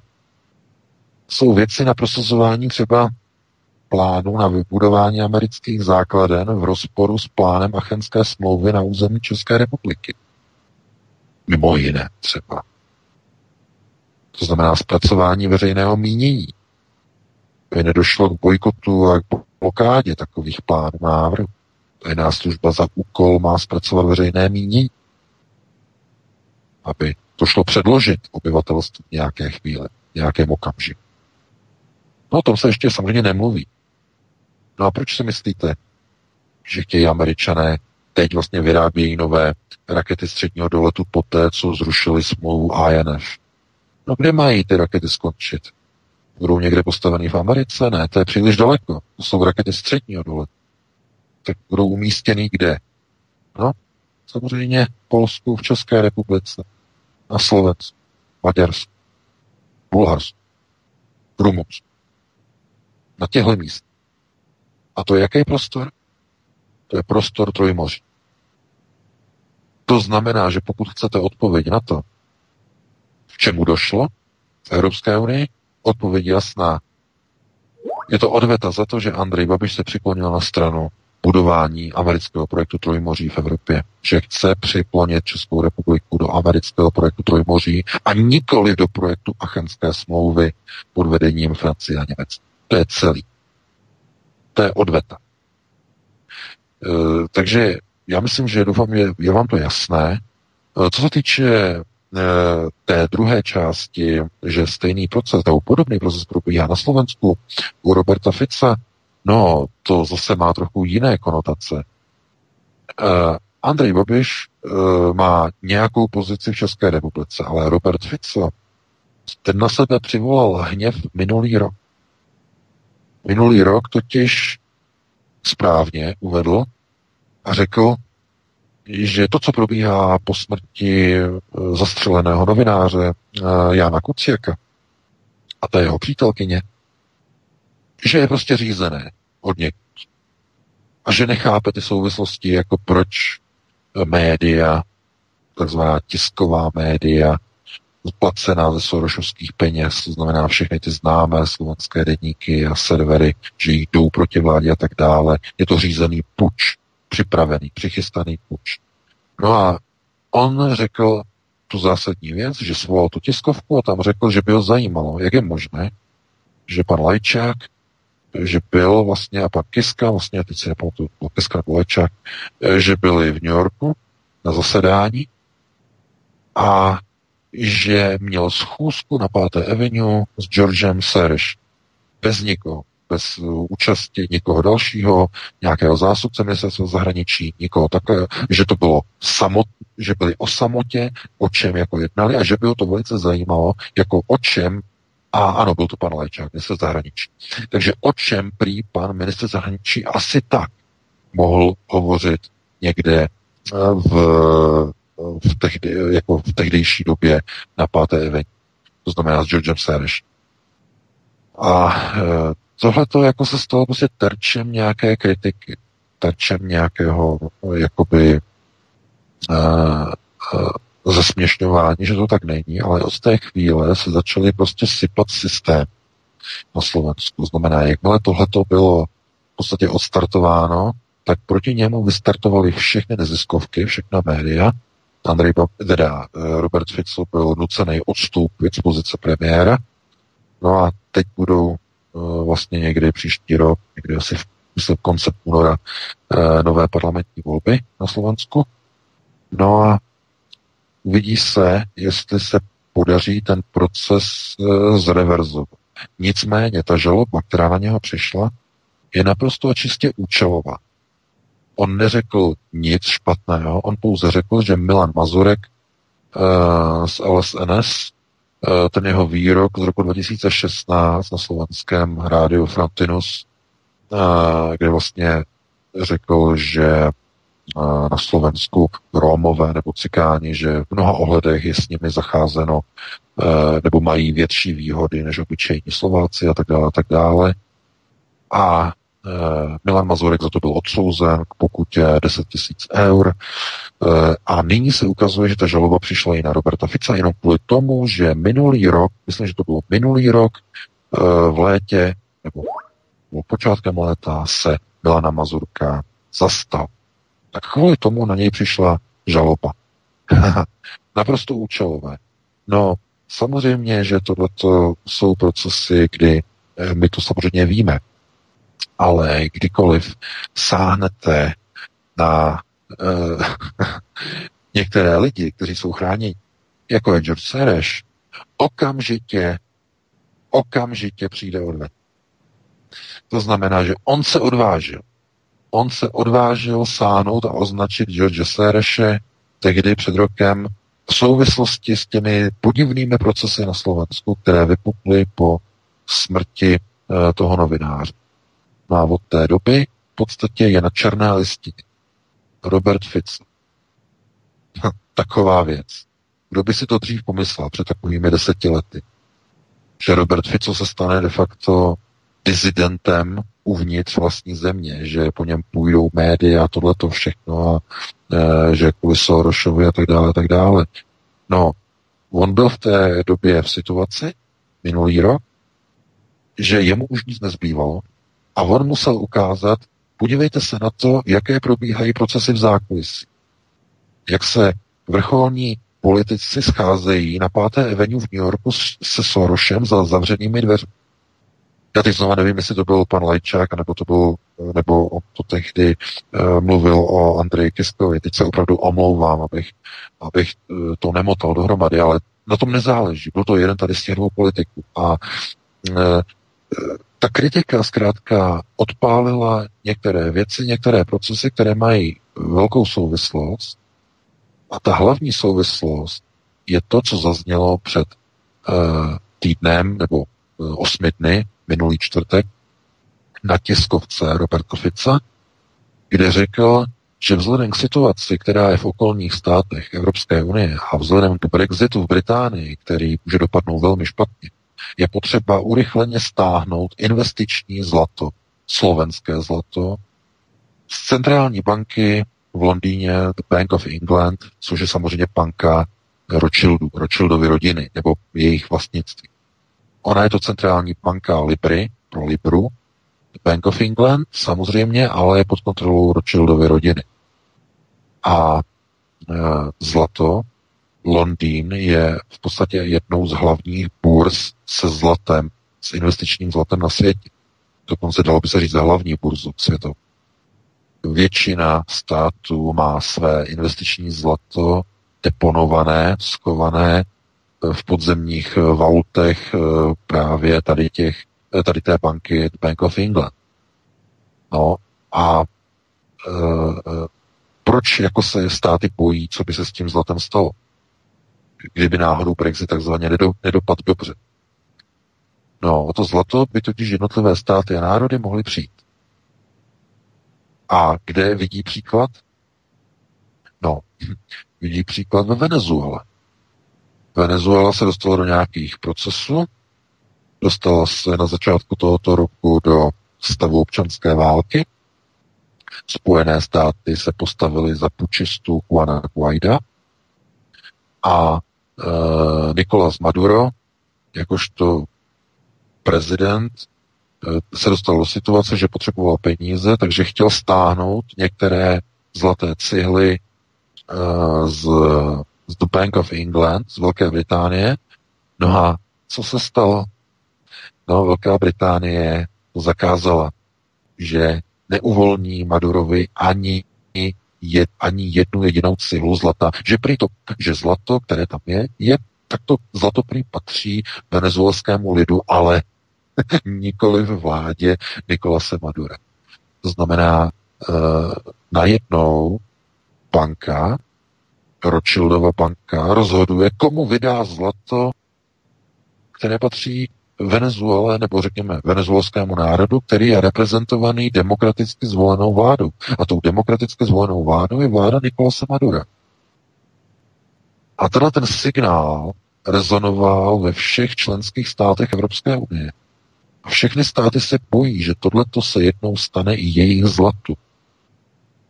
Proč? No představte si, jaké procesy můžou začít probíhat příští rok, rok 2020, v některých evropských zemích v souvislosti s krizí okolo Brexit. Eh, Brexit je samozřejmě proces, který do značné míry v této chvíli je v pozici, že jeho cílem je rozbití, rozmácení britského Commonwealth. To znamená, aby se Velká Británie rozpadla. Skotsko, aby se odtrhlo, aby bylo úplně, eh, aby bývalé impérium bylo úplně rozdroben. A oni, tito, řekněme, kádři, kteří jsou u moci, když to slovo s těmi kádry si dejte do hodně velkých uvozovek v Evropě, v evropských zemích, oni vědí, že když se hroutí impéria, tak spolu s hroucením impéria mizí i zlato a veškeré asety. To znamená, se může stát, že to zlato po zhroucení Velké Británie už nikdo neobjeví, nikdo nenajde. Respektive nikdo nebude schopen ho získat a dostat, protože Velká Británie to například e, bude pod, podněcovat a podporovat nějakými požadavky, které budou nesplnitelné.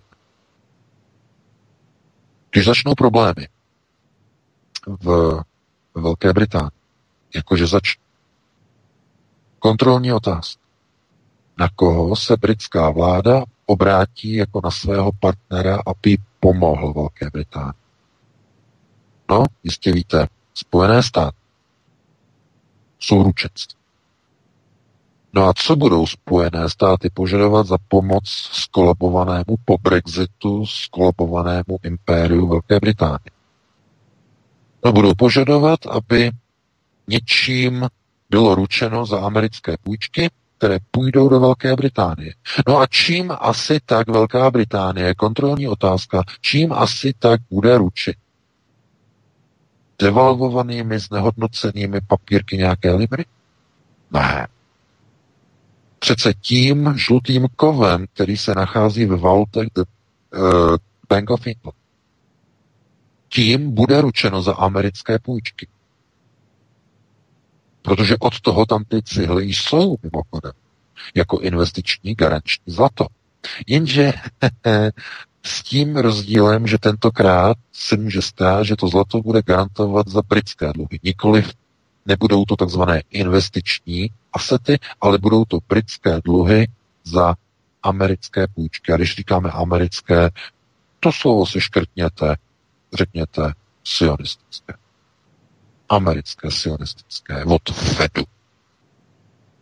No a tím bude zlato takzvaně přikryto. Nikdo ho už the Bank of England nedostane, dokud k tomu nedají souhlas věřitelé Velké Británie, rovná se Spojené státy. Takže já doufám, že už chápete, eh, že i Robert Fico, protože není blbej, je inteligentní, je vysoce inteligentní, tak chápe a ví a rozumí, k čemu může dojít. To znamená, ke zlatu už se nikdo nedostane. Do Bank of. Takže proto se nikdo nemůže divit tomu, že Německo si stáhlo z The Bank of England přes 700 tun zlata, Poláci stahují, Rakousko stáhlo. E, e, tohleto zkrátka jenom proces, který ukazuje, že země začínají mít strach, co bude po Brexitu. No a samozřejmě bylo jako úsměvné sledovat uh, i slovenský mainstream, nebo mainstream, no tak deník N slovenský, který okamžitě vystartoval proti Ficovi, že to je špatný nápad, že to bude stát velké peníze, ten přesun toho zlata, že e, to bude stát až 700 milionů eur, ta ztráta, že to zlato prostě odejde z Londýna, že už nebude používáno na investiční tituly a tak dále a tak dále. Je vidět, že i deník N plní skutečně Sorošovskou zakázku, jak v České republice, tak i na Slovensku. Je to jednoznačné, ale já bych tam jako posunul ten výraz Sorošovská zakázka, protože Sereš, George Sereš, je pouze manipulátorem z penězi do Moroče. Všechny peníze, kterými disponuje George Sereš, jsou peníze Rothschildovy bank. To znamená, on je pouze jejich operátor, takzvaně otloukací panáček. Něco, přijdou peníze nějaké pro neziskovku, okamžitě šup, facka Sorošovi. Uh, on je na to zvyklý, ale ve skutečnosti je tam kvůli tomu, aby uh, reprezentoval původ peněz, který ovšem není pravý. To není, nejsou jeho peníze. Jsou peníze, které pochází od ročnu. Rothschildovy banky. To znamená, Sorosovské řízení je Rothschildovské řízení. A vidíte to jak na českých médiích, tak hlavně i na Slovensku. Konec konců jsme přinesli ten článek o Petit Press, eh, největší tiskárně na Slovensku, eh, pod eh, největším deníkem, kdy jsme, který si postavil v 90. letech velkou tiskárnu Petit Press, no a to bylo zafinancováno z peněz samozřejmě George Soreše, jeho amerického investičního fondu, který je mimochodem na černé listině Ruské federace, nežádoucích organizací Ruské federaci.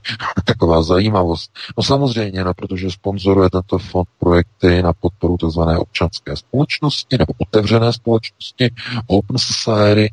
No a ta otevřená společnost je samozřejmě rozvracení systému národního řízení ve prospěch nadnárodních globalistických struktur domoroče. Tedy sionismu. Takhle jednoduše to lze uh, uzavřít a není třeba ani to nějak rozvíjet. To znamená, Robert Fico takzvaně sáhnul na zlato, které samozřejmě židé považují za svoje. Protože to je zase otázka Talmudu. Talmudu. Veškeré zlato na této zemi patří židům. Veškeré zlato gojů patří židům. To je Talmud. A e, z tohoto důvodu oni považují veškeré zlato za své. To znamená to, že vy si někam přinesete zlato, tak oni se na to nedívají, že to je vaše zlato, které jste si šli uložit do bezpečí k ním. Oni to vnímají jinak. Oni to vnímají tak, že vy jako koj jste byl povinné to zlato přinést a odevzdat jim. Takhle se na to dívají.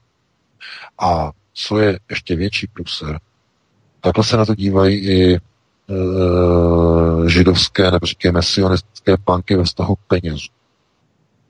My jsme ty peníze vyrobili, oni říkají, my jsme je natiskli, patří nám. Lidé, kteří si k nám chodí dávat peníze na účet, nám ty peníze pouze vrací.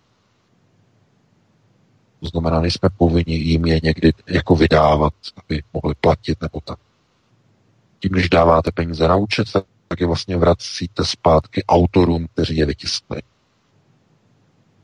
No takhle mi to vysvětloval no, už vlastně před několika lety a jeden z kolegů, ne, nebo z kolegů, z přátel hm, z bankovního investičního sektoru, takhle to vysvětloval. To prý jako některým lidem otevře oči. Když víte, jak vznikají peníze, tak potom, když peníze přinesete do banky, tak to není uložení peněz, ale je to vrácení peněz jejich majitelů. A když se na to takhle začnete dívat, tak se zhrozíte vlastně, co děláte, že nemáte peníze v ruce, že někam odnášíte, nejenom se zhrozíte. Když nad tím začnete takhle do důsledku přemýšlet. No a to bychom zacházeli do další detailů, na to nemáme čas.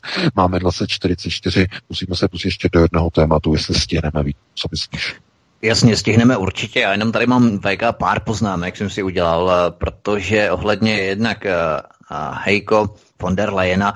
Já jsem řekl, že byl zakladatelem, nebo že je zakladatelem a ředitelem té kliniky Hanover Clinical Trial Center, nikoli vlastníkem nebo majitelem. A já jsem si tady vyjel tu nahrávku, eh, ten úsek, kde jsem potom mluvil a opravdu jsem tam říkal, Eh, ře- zakladatelem a ředitelem, jo, takže žádný majitel nebo takhle, to jenom za prvé. Ne, ne, ne, ne, eh, to, jenom, jenom Vítku, to jsem neříkal na tebe, to jsem, to jsem, já jsem reagoval na ten článek, který vlastně tady to takhle napsal, jako jo, a to, to byl článek právě na tom webu, já, nějak Hopner nebo Hopner, nebo tak. Jo, a to, to nevím, tak tam, jasně.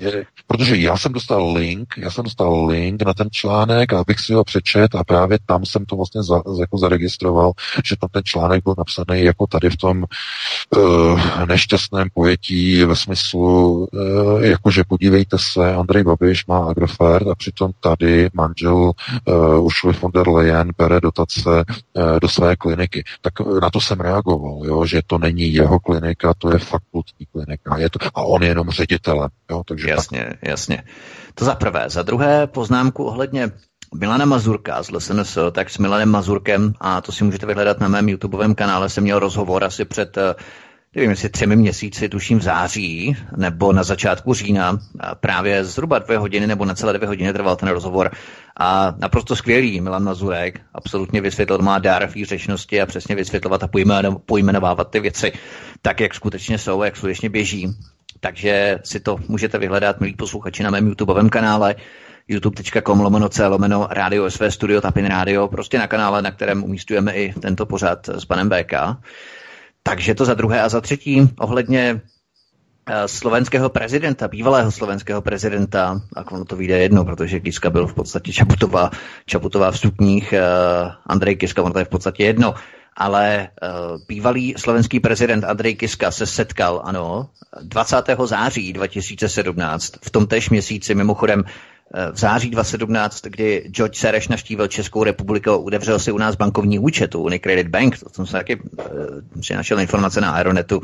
On si tady založil účet uh, na Unicredit Bank, kam si přesouval peníze právě také z Velké Británie. V tom též měsíci, v září 2017, se Andrej Kiska, slovenský bývalý prezident sešel s uh, Georgem Serešem na 5. Avenue v New Yorku a ono tam s ním bylo víc lidí totiž, on tam nebyl sám, uh, protože spolu s ním George Sereše naštívili podpředseda vlády za Smer tehdy, uh, Peter Pellegrini. A ten se stal najednou po pádu Roberta Fica premiérem. A ten také Petr Pellegrini naštívil George Sereše spolu s Andrejem Kiskou. Velmi zajímavé. Potom tam figurovali státní tajemník ministerstva zahraničních věcí a zástupce Miroslava Lajčáka, Ivan Korčok, mluvčí a poradce expremiérky Ivety Radičové, Rado Baťo, mimochodem Iveta Radičová, ta je zakladatelka Open Society Fund Bratislava, takže to je úplně, úplně echt.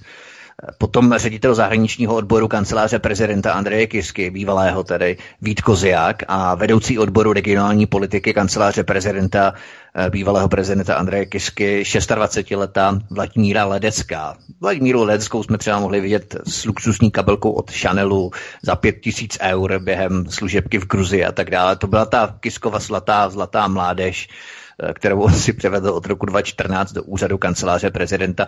Ale to je zase jiná věc. Eh, mimochodem průvodce jim dělal ředitel odboru protokolu prezidentské kanceláře Andreje Kisky Tomáš Ferko, obchodní poradce slovenského velvyslance v USA eh, Miroslava Ivana Petr Petian, ale také prezidentský fotograf Marian Garaj. No a sám ministr zahraničí Slovenska mimochodem, Miroslav Lajčák, bývalý, já nevím, jestli je současně, myslím, že není už, eh, že byl, teď už není Miroslav Lajčák, tak eh, on se spolu s Andrejem Kiskou setkali s Georgem Sarešem už v roce 2016, to znamená o rok dříve, než byl ten září 2017, se setkali s Lajč, Lajčák i Kiska se setkali s Georgem Sarešem už o rok dříve.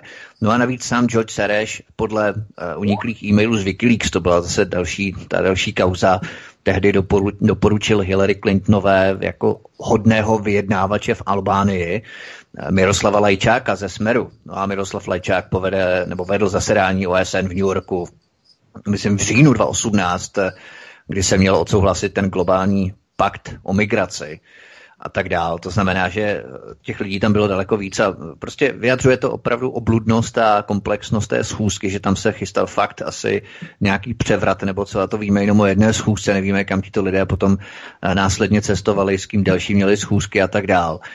Uh, nevím, VK, eh, ještě se k tomu vyjádříme, nebo půjdeme na Petra Novotného ještě poslední čtvrtihodině.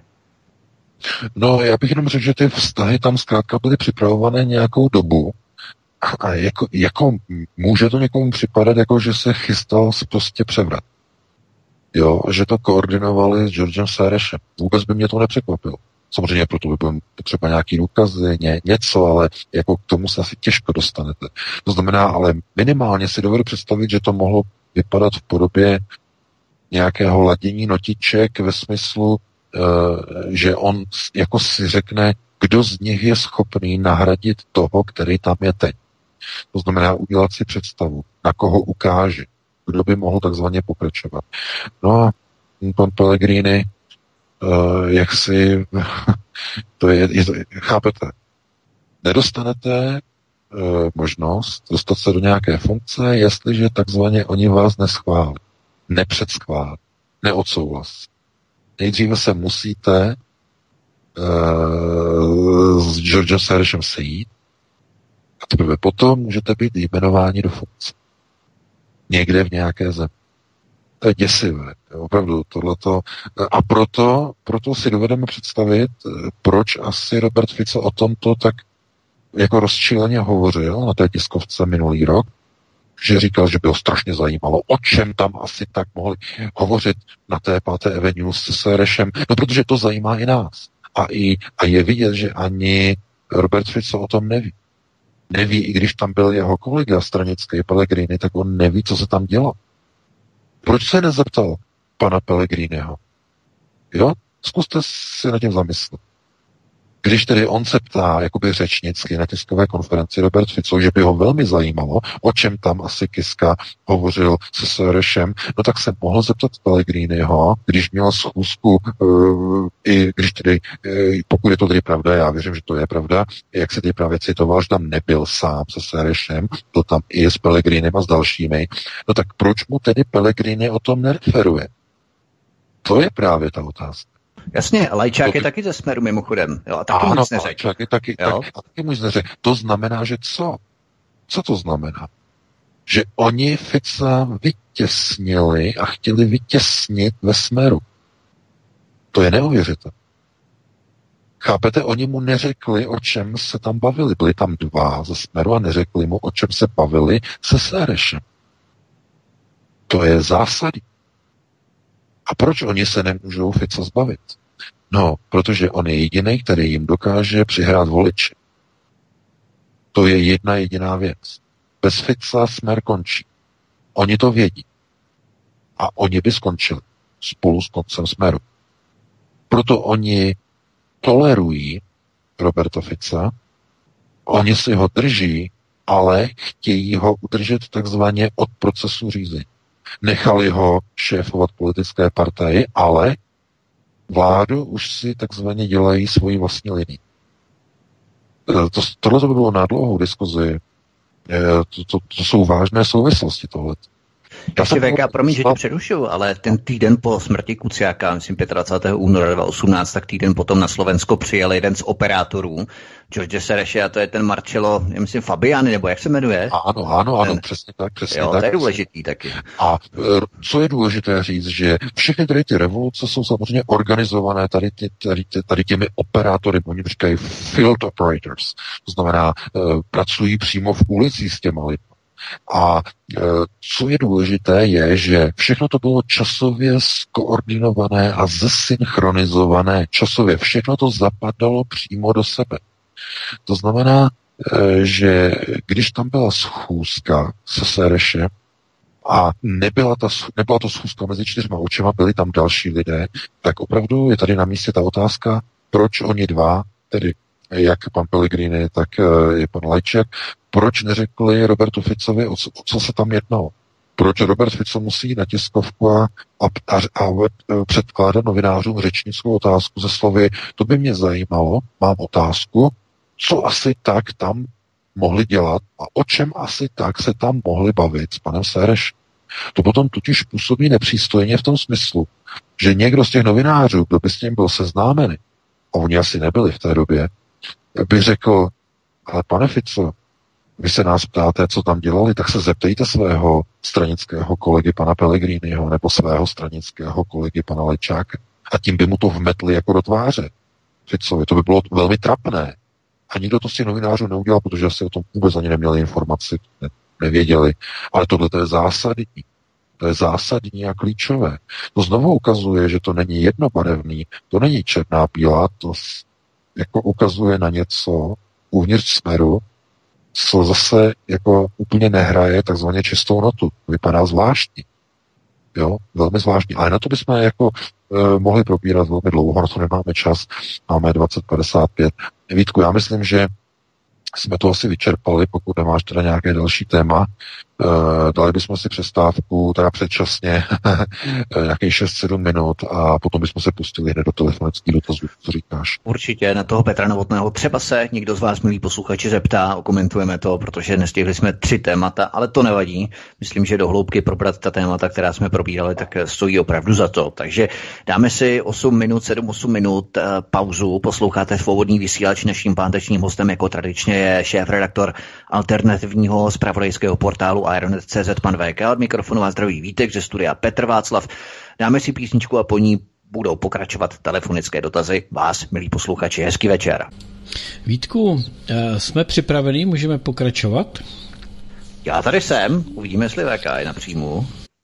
No, no, já jsem no, tak 10 minut, no, to nakonec asi bylo. Jasně, to se znásobilo, kumulovalo všechno, stejně jako mm-hmm. u Andreje Babiše, i u tohohle času. Tak, máme tady posluchače nás... VK, takže už to vezmeme rovnou. U nás máme kumuly, jinak se tomu říká.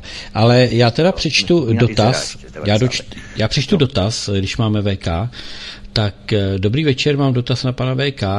Eh, byl poslední teroristický útok v Anglii práce tajných služeb a měl zakrýt agonii Brexitu a odvést pozornost lidí vys články o hrdinech, eh, co toho teroristu naháněli s hasičákem a eh, narvalým rohem. Tak jenom takovýhle dotaz a já mezi tím přijmu tady už hovor a připravím volajícího.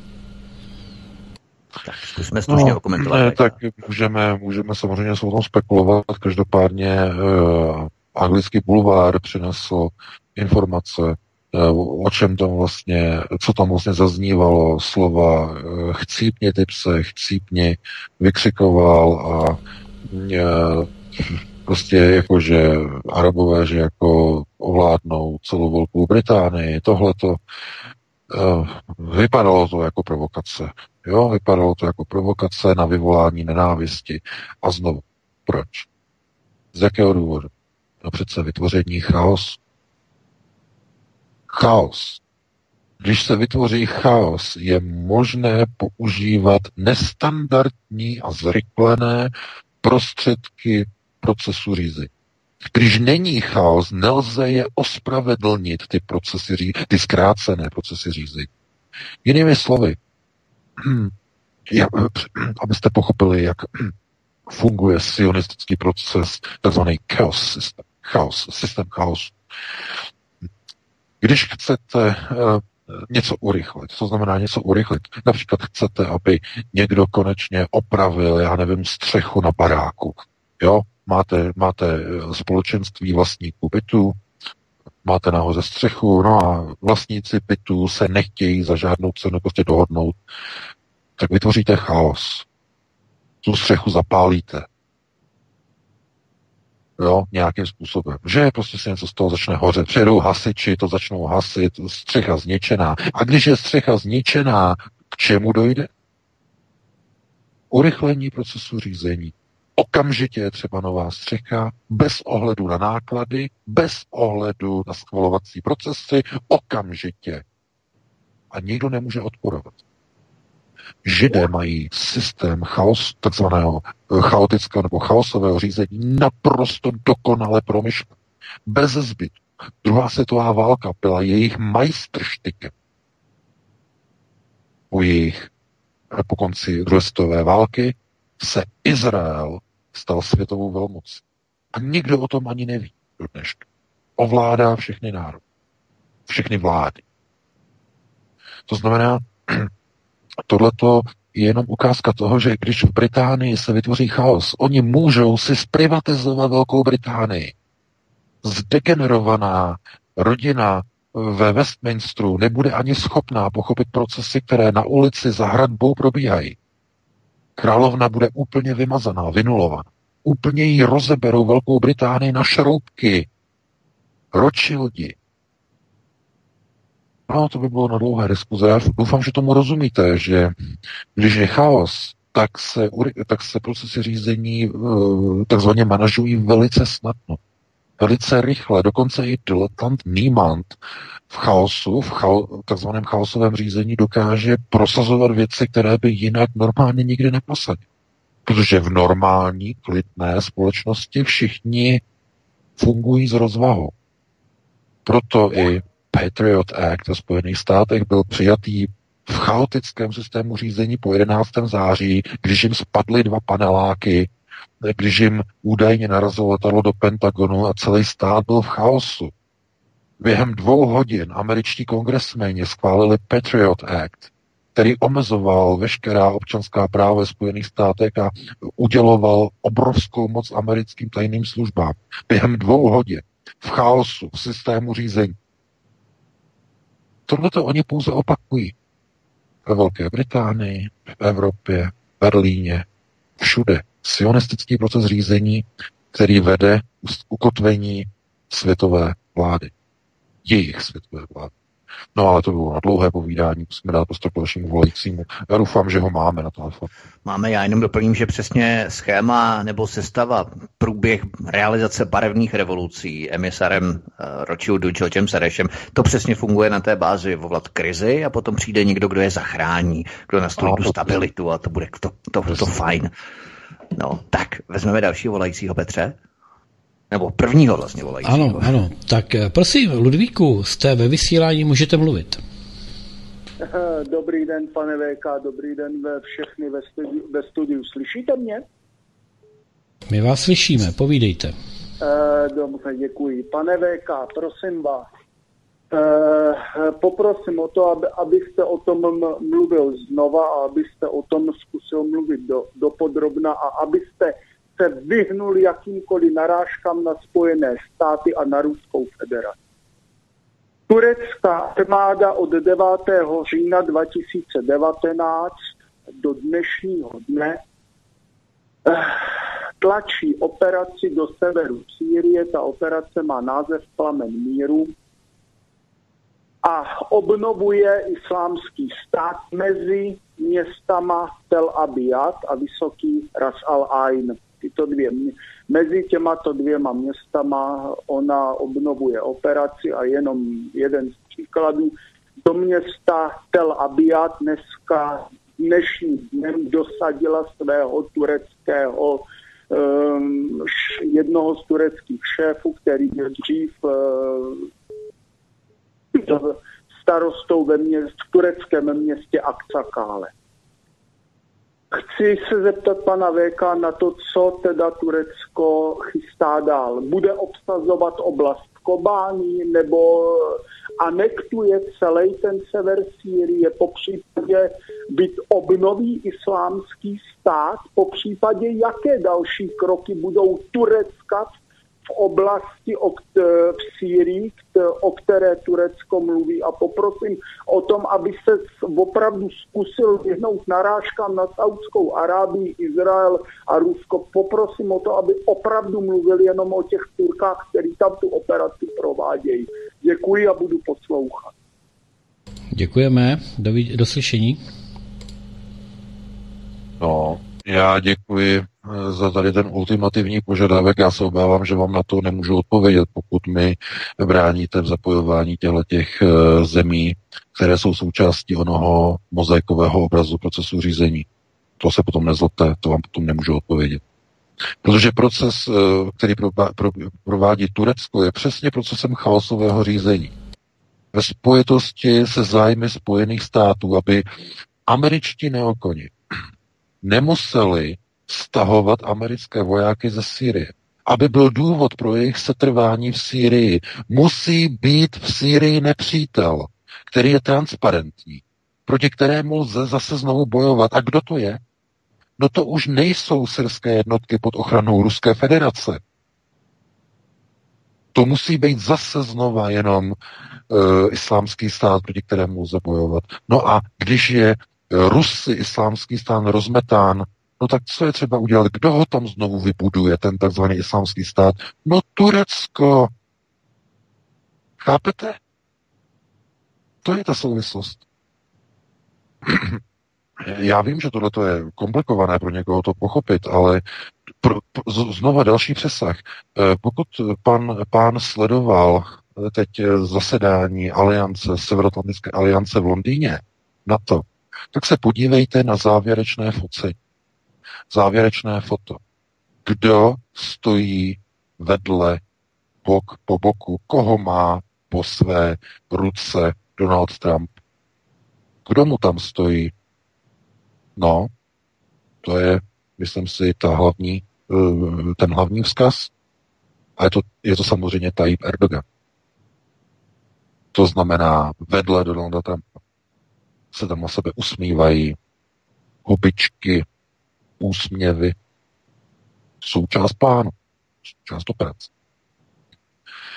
Samozřejmě, že Donald Trump nemá eh, procesy řízení, které by ovládal na Blízkém východě, protože on je úplně odříznut od zahraničních procesů řízení. Každopádně eh, Erdogan dělá jenom takovou práci, která vyhovuje jeho mocenským zájmům.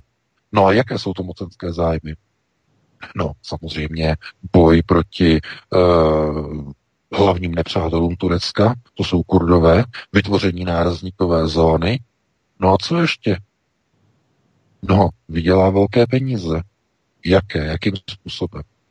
No přece od amerických neokonů, kteří mu zaplatí za to, že Turecko bude vytvářet a znovu obnovovat islámský stát na severu Sýrie, proti kterému americká vojska budou posílat do Sýrie nové vojáky a díky čemuž Pentagon bude moci příští rok znovu žádat americký kongres o navýšení rozpočtu pro stabilizaci Sýrie, kde opět znovu vzrůstá, řeknou, bohužel, islámský stát. Dejte nám prosím peníze.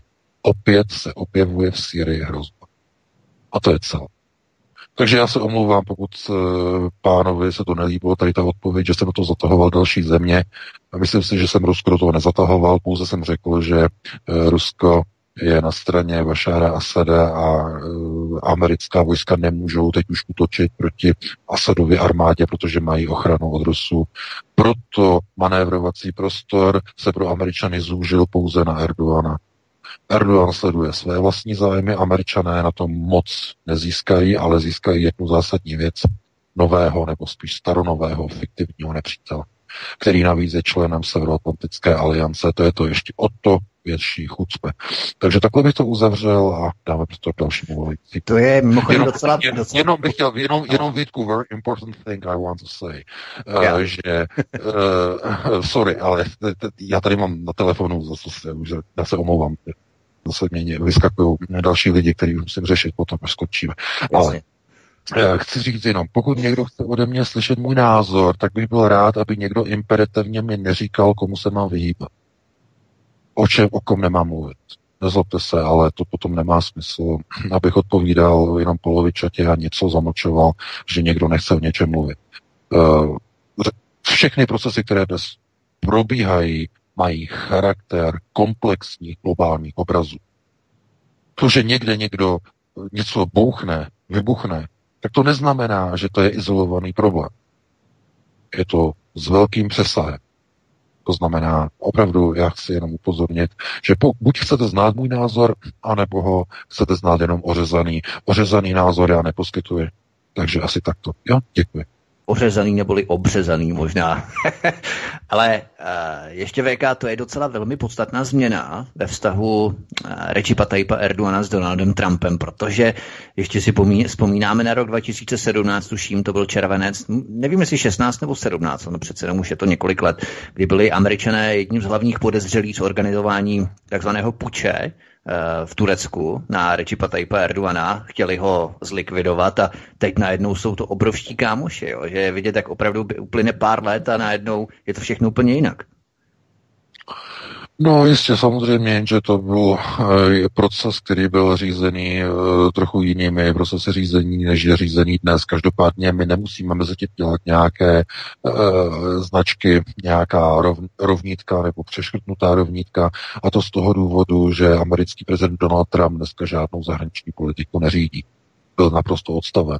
To znamená, to, co probíhá v Sýrii, je práce amerického Pentagonu, tajných službe, služeb CIA a především je to z pozadí řízeno americkými neokony. To znamená americkým vojensko-průmyslovým komplexem, který má své vlastní zájmy v Sýrii, ale nejen neokoni, ale zároveň americký Deep State, který zase sleduje trochu jiné cíle Sýrii. Na to nemáme čas, musíme dát prostor další. Jasně. Tak, máme tak prosím, jste ve vysílání, můžete položit dotaz. Pěkný večer všem, tady je Bohumír Gruber z Brna. Prosím vás pěkně, pane Vek, chtěl jsem vás chtěl zeptat. Vy jste se několikrát zmínil, myslím prvně před třema měsícama, potom před šesti týdnama, že Morava bude islamizována, ale eh, Čechy ne. A to mě vrtá hlavou, protože já, co jsem se zajímal o mystiku, tak vím, že třeba na Špilberku Brně anděli ukryli kámen Jezuda nebo Jezoda, který by měl sehrát takovou zásadní roli v budoucnosti Evropy. A když a Spielberg byl místem, kde ten kámen mudrců a říkám si tak, jak to bude s tou islamizací, jestli bude zvratná nebo nevratná, jestli k tomu opravdu dojde, protože to mě vrtá hlavou. A druhá půlka otázky by byla, že v Brně svého času bylo středisko židovských obcí České republiky, kterému velel Richard Feder a bylo smrti se to vrátilo do Prahy, jestli to taky bude mít nějaký vliv na to Moravu nebo ne. Takže chci se zeptat na tu islamizaci Moravy a na vliv Židů na Brno. Děkuji pěkně, dobrou noc, eh, no dobrý večer, budu poslouchat. No, no, no, děkuji, děkuji. No, jak říkám, já jsem o tom hovořil v první hodině. Uh, celý ten prostor Bohemia, Moravy, nebo Čechomoravy, nebo jak eh, si tady to jako se skupíte dohromady, je pod egidou Židů. A vy teď můžete eh, polemizovat o tom, kde je silnější ten proces řízení, jestli v Praze, což zcela jednoznačně, anebo jestli v Brně, kde teď momentálně spíše vidíme, eh, že mají upper hand, nebo mají eh, takzvaně navrh, ano, pořád používám tady slova, že mají navrh spíš ty směry do islámu. Já myslím, že i Vítek to potvrdí, že všechny ty islámské obce a muslimské obce, Brno a tak dále, všechny ty, eh, všechny ty tlaky, které probíhají. Takže to bychom mohli jako polemizovat. Ale o co jde? Jde o to, že ten proces islamizace probíhá pod něčí egidu. No to je egida židů. To znamená, ta islamizace neprobíhá z impulzu a z popudu muslimských obcí někde, já nevím, v Saudské Arábii. Ne, ne, ne, ne, ne. Celý ten proces je řízený uh, plánem na ukotvení takzvané světové vlády, světového židovství. A muslimské obce jsou toho součástí, ale to, že se uh, v prostoru Bohemie, Moravy odehrávají trochu jiné procesy, je právě souvislost způsobená tím, že české i moravské země měly vždycky speciál zvláštní status v rámci okultních procesů řízení. Proto nebude dovoleno, aby probíhaly na tomto území, e, geografickém území, takové procesy, které budou probíhat ve zbytku Evropy. To nebude připuštěno dovoleno. Proč? Z jakého důvodu? Protože by to ohrožovalo samotné Židy. Oni potřebují pouze mít kontrolu nad procesy řízení a zamaskovat své vlastní cíle a plány. E, konec konců, představte si situaci. Jak byste mohli za- zamaskovat bělocha mezi černochy? Když máte obrovský dav černochů a uprostřed by byl jeden běloch, nějaký áriec, který by tam svítil jako pěs na oko. Co by to znamenalo? No bylo by to logické, znamená, že tam je jako nasazen. Takže co oni udělají? Oni islamizují i Českou republiku, aby ten běloch příliš nesvítil. Ale ve skutečnosti nikdy nebudou připuštěny ty tvrdé, brutální islamizační procesy, jako v osta- na rozdíl od ostatních zemí. To je taková ta naděje. Velmi, já nevím, jestli by se měl kvůli tomu tleskat, ale to je taková ta naděje pro národ. Pro celý národ. A zase jenom, a to je to největší chucpe, díky židu. Oni kvůli svému vlastnímu přežití a svým zájmům, kvůli mahrálu, nedovolí tu tvrdou islamizaci tohoto prostoru. Ale nemůžou ho nechat bílý.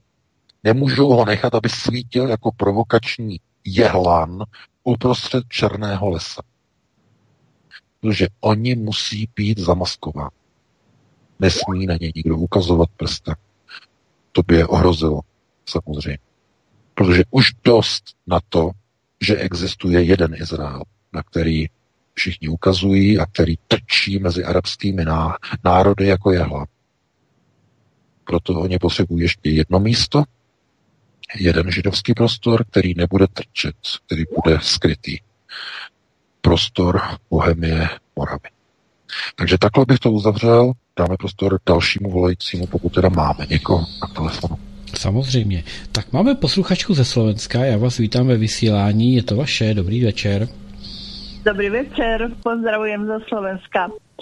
Chcela by som ešte pár slov tomu stretnutiu, ktoré ste spomínali, že mal Soros. Totiž to tam išlo ešte o, bolo viac stretnutí, ale tam išlo o jedno stretnutie, ktoré bolo medzi Kiskom a Sorošom a to bolo údajne medzi štyrmi očami. A na toto stretnutie sa práve pýtal e, Fico, že vlastne o čom sa tam hovorilo. Možno tam bol špekuluje sa, že tam bol aj e, Lajčák, že doprevádzal teda, ale myslím, že konkrétne na tom stretnutí nebol. No a samozrejme, že Lajčák je, nie je člen Smeru, on je nominantom Smeru. Hej, a je zároveň švagorom Fisku. No tak keby aj niečo o tom vedel, on by zrejme nebol nič povedal. Takže preto sa priamo pýtal e, prezidenta vtedajšieho, že o čom sa tam hovorilo. To bolo stretnutie medzi štyrmi očami. Jasně, ano, já jsem to slyšel právě, že to bylo mezi čtyřma očima, ano, ano, ano. ano Přesně ano. tak. Tak já děkuji, já děkuji za, za upřesnění, no, děkujeme, děkujeme. No, no, pozdravujem vás, počúvam vás, ďakujem. Aj knihu už mám od vás, ďakujem pekne. No, výborně, výborně, tak jo, pěkný večer, no. děkujeme. Dovidenia.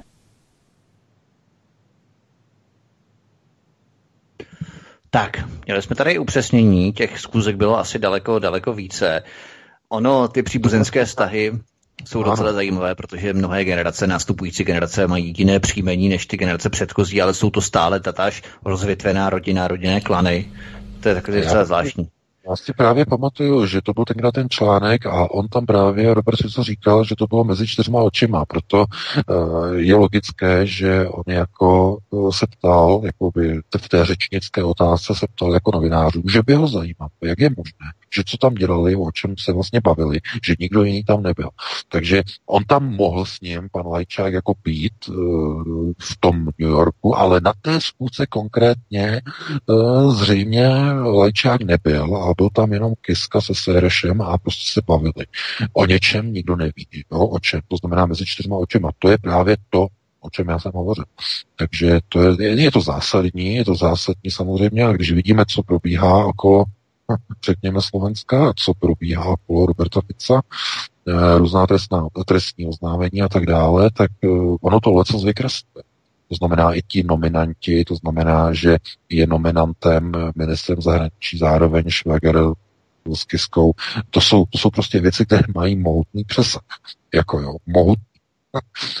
Mohli jsme o tom vyprávět velmi dlouho, ale nemáme čas, musíme dát prostor dalšímu volajícímu, pokud máme někoho. Dobrý večer, jste ve vysílání, položte otázku. Dobrý večer. Pěkně vás zdravím, děkuji za vaši práci.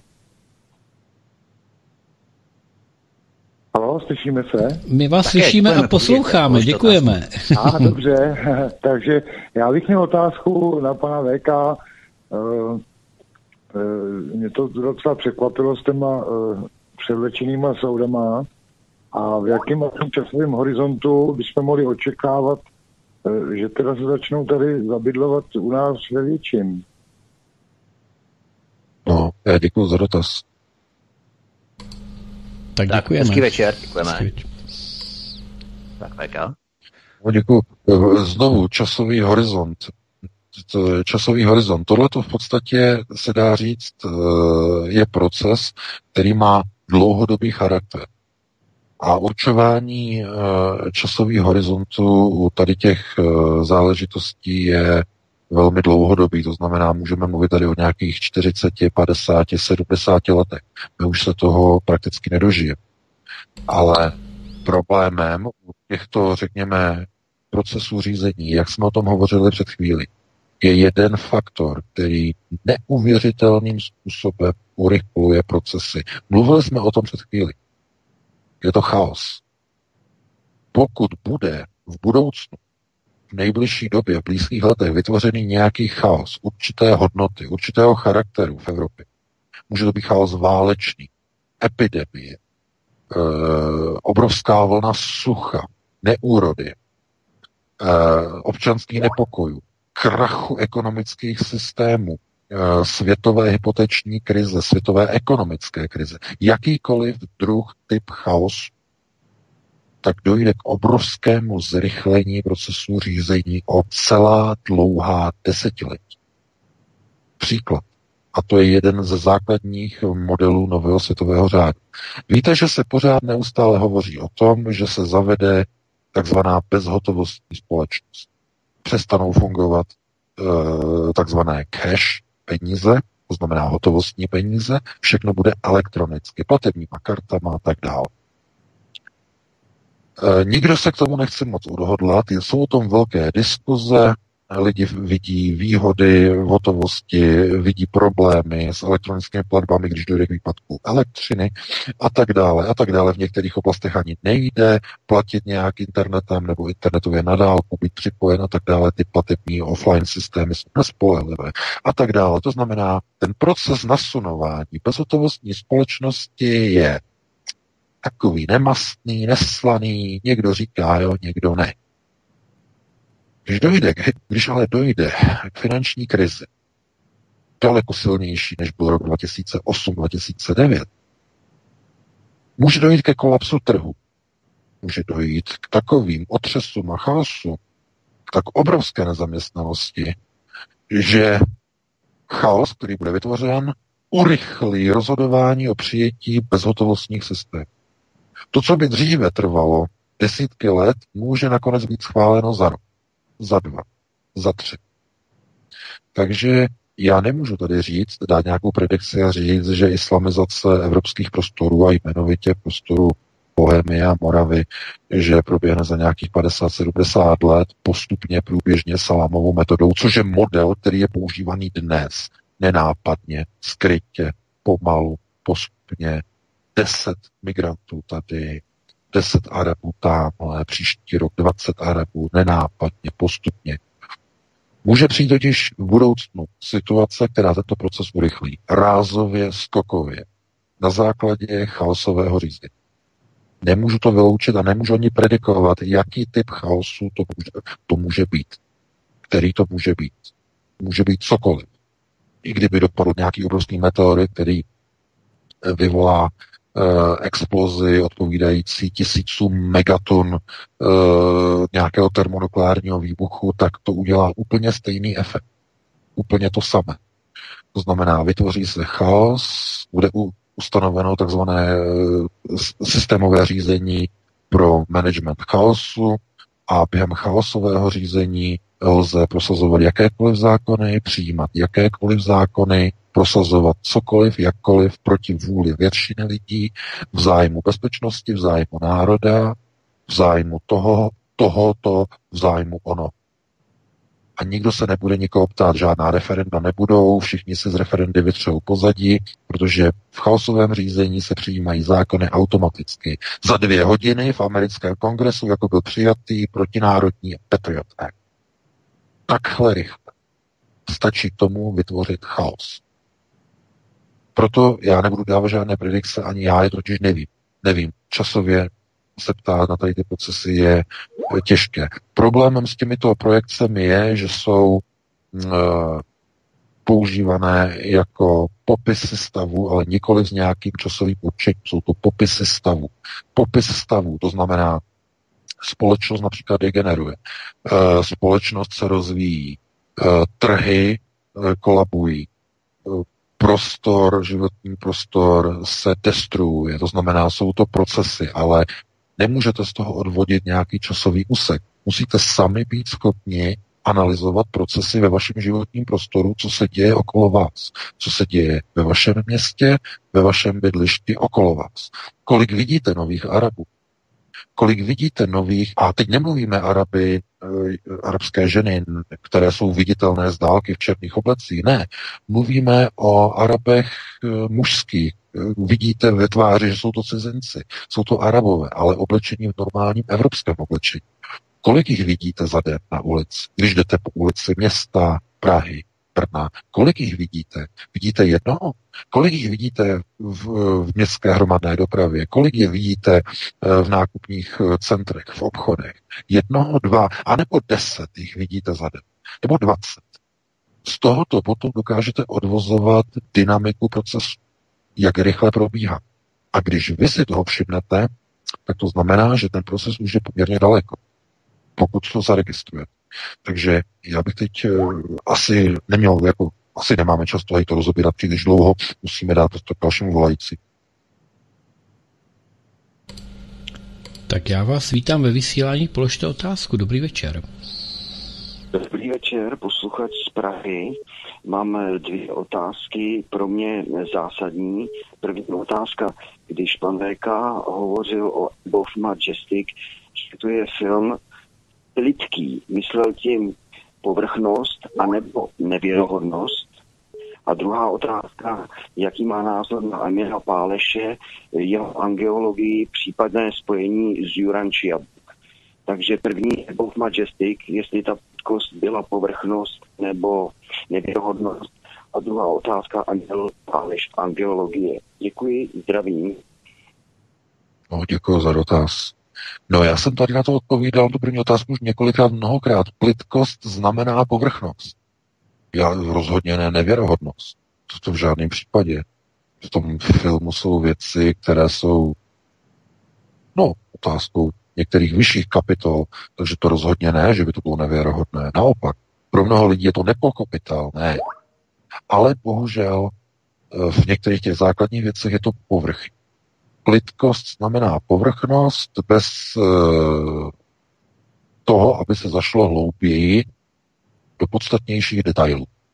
No a já jako i rozumím tomu, proč z jakého důvodu, protože to je komerční film, hm, který samozřejmě, aby byl přístupný veřejnosti, musí být komerční rámec, to je naprosto zjevné, eh, pochopitelné, ale ty informace, které tam eh, zaznívají, jsou takovým nástřelem pro, já nechci ani říkat začáteční, to bych si ani, radši ani netroufal, protože když tohle to dáte někomu, kdo se o to vůbec nikdy nezajímal, tak se zděsí a řekne a bude si myslet, že to je science fiction. To znamená někdo, někoho, kdo je takzvaně asi by se řeklo středně pokročilý. Těchto těch otázkách takzvaných uh, terest, nebo extraterestriálních systémů řízení. Takhle asi by se to dalo říct. Takže to je ta, to je ta plitko za vysvětlení jako povrchnost. No a co se týče, uh, bohužel neznám toho pána. Uh, to je, uh, to jméno mi nic neříká, nevím, neznám všechny odborníky na tady ty věci i když eh, někteří jsou hodně známí, ale bohužel třeba jsou známí jenom v nějakém oboru, jo? takže bohužel nemůžu se vyjádřit, nevím, neznám. Dobrá, tak uh, máme dalšího volajícího, tak prosím jste ve vysílání položte otázku. Ano, dobrý večer, tady Honza z Prahy. Já zdravím všechny vážené pány do studia. Já bych se rád zeptal pana VK, je to taková historicko-matematicko-populační otázka. Je to taková otázka úvaha, která mi dlouho vrtá hlavou. Já se pokusím být velice stručný. Vychází to z nějakých mých genealogických výzkumů. Uh, vycházím ze základní úvahy. Biologický fakt, nepopiratelný. Každý člověk má dva rodiče, tátu, mámu. Ty mají zase své dva rodiče a takhle to pokračuje do historie dál. Pokud bych řekl, že jedna generace je, dejme tomu, v průměru 20-25 let, řekněme 25, čtyři generace za století, tisíc let, 40 generací. Úplně jednoduchý matematický výpočet, mocniná řada, dvě na čtyřicátou. A mně v roce tisíc našeho letopočtu vychází, že by někde tam mělo běhat na té planetě bilion lidí, český bilion, tisíc miliard. Pravděpodobně někde dělám chybu, matematický výpočet je jasný, ale mně zkrátka nesedí množství lidí na té planetě z tohohle jednoduchého matematického výpočtu. E, jestli je to hloupá otázka, tak mi neodpovídejte. E, je to taková úvaha, která prostě matematicky sedí. Takže e, já tímto končím svoji otázku. Děkuji vám za případnou odpověď a přeju vám všechno nejlepší, hezký večer. Děkujeme, děkujeme. Děkuji. No, já vám děkuji za tady tu otázku. Tak ano, matematicky to vychází, ovšem, pardon, chci říct, že e, život člověka se neřídí jenom matematickými, řekněme, e, různými aproximacemi a zprůměrováním. Protože ano, máte pravdu, že jedna generace je zhruba těch 25 let, e, někdo říká 20, protože generace se počítá od doby nebo do chvíle, než e, nový člověk vytvoří rodinu a má své vlastní dítě. V okamžiku, kdy má své vlastní dítě, tak nastává nová generace. Dříve skutečně, třeba ještě před 30-40 lety, byly vytvářeny v dobách socialismu rodiny v 19 letech, v 18, 19 letech a měli dítě. To znamená, jedna generace byla jenom 19. Jo, za komunistů, nebo 20, zhruba tak.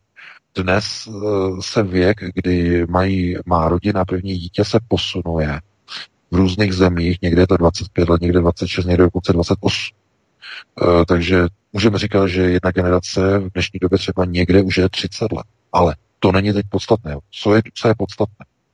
Ve středověku probíhaly na území celé Evropy uh, obrovské morové vlny, které hubily uh, obyvatelstvo a jednotlivé nemoci způsobovaly obrovskou neplodnost.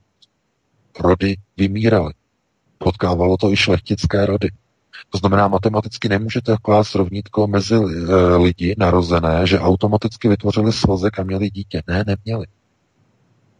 Chudí si sice vytvářeli spoustu dětí z mnoha důvodů, to znamená, Uh, víte, že ještě v 19. století bylo normální, když rodina měla 7, 10 i 12 dětí, i v českých zemích samozřejmě, ale pozor, proč měli tak vysoké počty dětí? No, protože jenom zlomek se jich dožil dospělosti. Uh, například, uh, a to je ještě jedna důležitá věc, uh, že ve středověku byl průměrný věk dožití a to vás možná šokuje, ale to je obecně známý fakt, můžete si to vyhledat i na internetu, není to žádný hoax a blábol, byl průměrný věk v Evropě dožití 32 let. Lidé se dožívali jenom 32 let a neměli děti. Děti vymíraly, takže nelze dávat rovnítko mezi uh, počet lidí, který máme dnes a potom takzvaně regresně vypočítat počet lidí, kteří byli, které byly tady v prostoru, já nevím, Evropy před tisíci lety. Jo, takhle třeba se na to dívat. E, počty obyvatel jsou velice dobře zdokladovány zpátky v Evropě do doby něčemu, čemu říkáme e, takzvané křesťanské osídlení, protože tehdejší církve nebo tehdejší církev a tehdejší farní úřady měly takzvanou roli registrátorů populace. A tyhle ty vatikánské záznamy jsou velice přesné. To znamená lidi, kteří se narodili, kteří zemřeli a tak dále, tak dále, to je velice dobře známé. Z tohoto důvodu tedy je třeba se na to dívat z tohoto pohledu. Ale co není známe, to je ten limit, to je ta černá bariéra, limitní bezpečnostní bariéra 6 tisíc let před naším letopočtem. Co se dělo tam, to znamená za horizontem 6 tisíc let před naším letopočtem, to znamená dále do minulosti, 7 tisíc, 8 tisíc před naším letopočtem a tak dále, to je právě to, eh, ze kterého pramení spousta spekulací a je to ta bezpečnostní hranice 6 tisíc let, která není dovolena v běžném školním vzdělávání, aby byla překročena z mnoha důvodů. Učitelé by museli vysvětlovat věci a vysvětlovat studentům věci, které jsou z dnešního pohledu fyziky nevysvětlitelné, a nejenom z pohledu fyziky, ale i chemie. Nevysvětlitelné.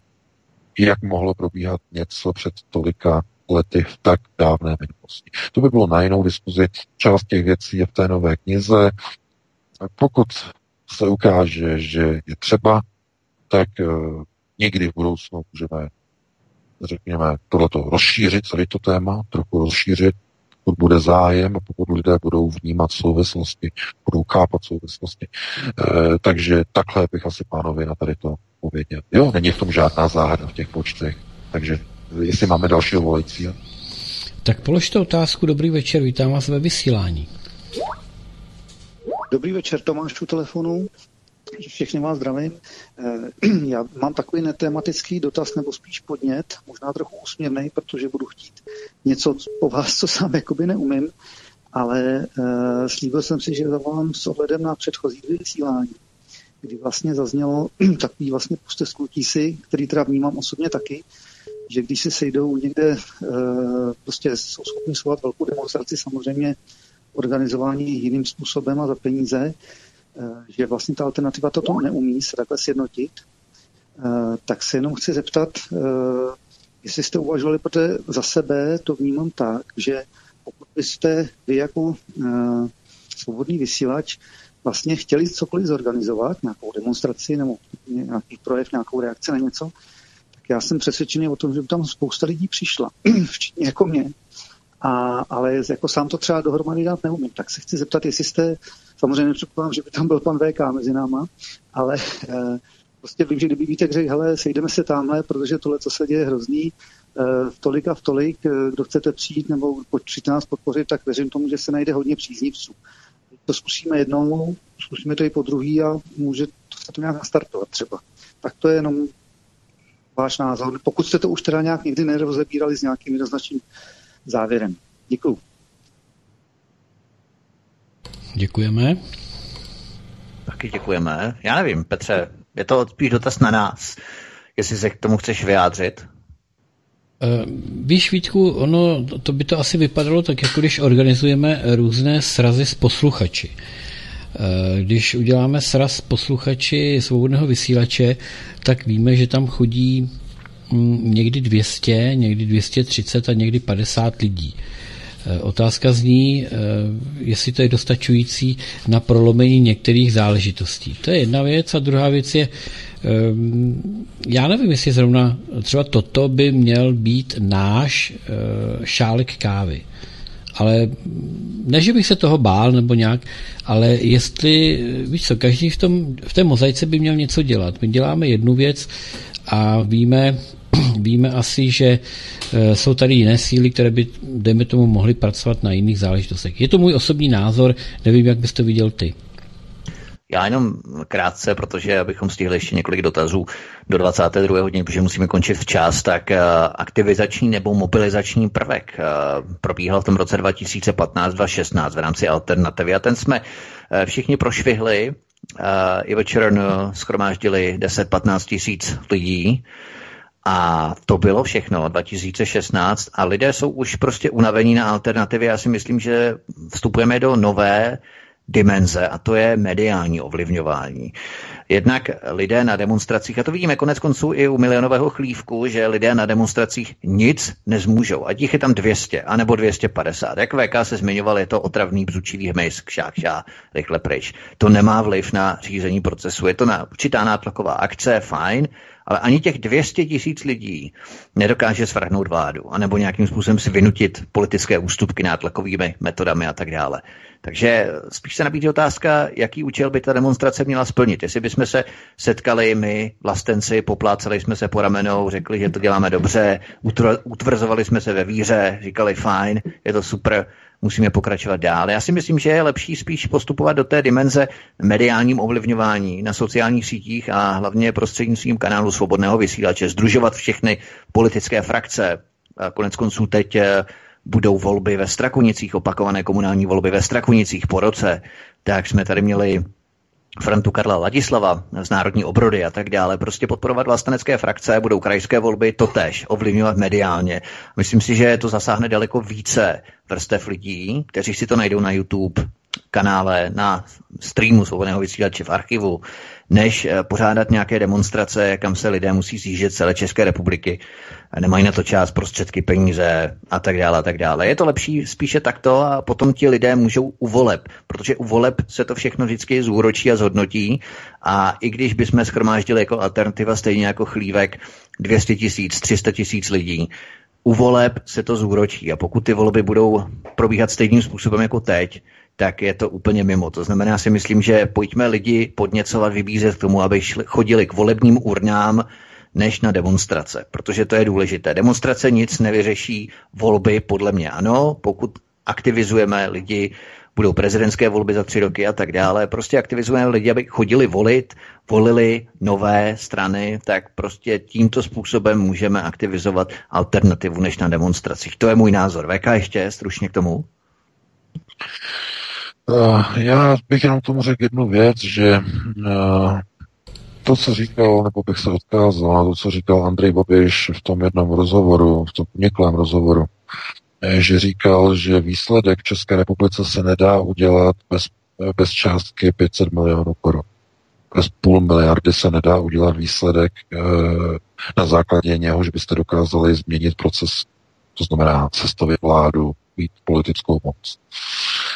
To je, to je to zásadní, já myslím, já s tím naprosto souhlasím, protože e, peníze rozhodují o získání politické moci a ty peníze my nemáme. Ty peníze mají Rothschildi, mají Sorošové, který, kteří jim spravují peníze, neziskový sektor, který je e, sponzorovaný z těchto zdrojů, globalisté, můžete říkat světový sionisté, to znamená, oni dokážou prosazovat naprosto cokoliv se jim zalíbí, zalíbí, co se jim zamane na televizi, dokážou si koupit televizi, dokážou si koupit novináře, že píšou tak, jak oni chtějí, redaktory v televizích, celé televizní kanály.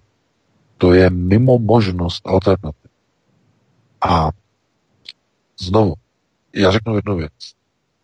Když uh, strana, která je v parlamentu, to znamená SPD, svolá demonstraci a dělá obrovský marketing. A SPD má přístup k médiím a k reklamě a k nějakým penězům, to znamená daleko víc než alternativa.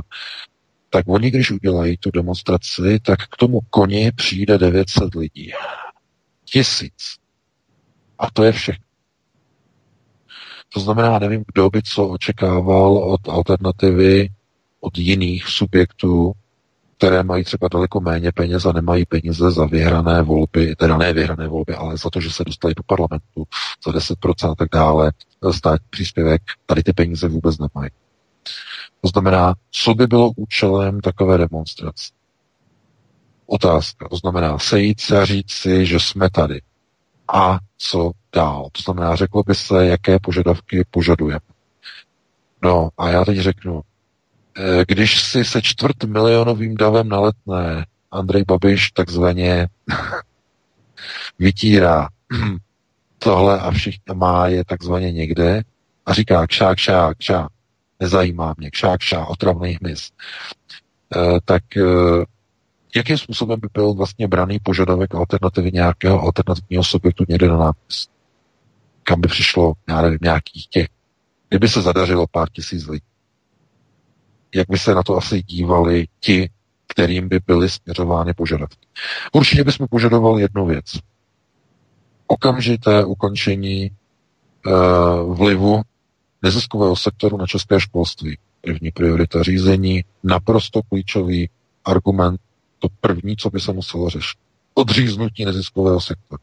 Která strana, snad tedy kromě SPD a komunistů, a některých nezařazených poslanců, kdo by proto zvedl ruku v tom parlamentu. Nikdo. Nikdo další. Jaké by byly další požadavky? Vystoupení z NATO. No, kdo by proto zvedl ruku v parlamentu? No, zřejmě možná ani ne. Ani, ani SPD by proto nezvedl ruku. Podle těch posledních výroků, které zaznívají tuhle, tamhle, Další požadavek, vystoupení z EU. Kdo by proto zvedl ruku? No tak zase snad teda SPD, snad doufejme, a možná, že někteří ne. A komunisté, no, ti spíš asi, možná asi radši ne. Tak chápete? Takže kde by vlastně byl jakýsi, jakýsi postoj, nebo kde by, nebo čeho bychom chtěli dosáhnout tím letím.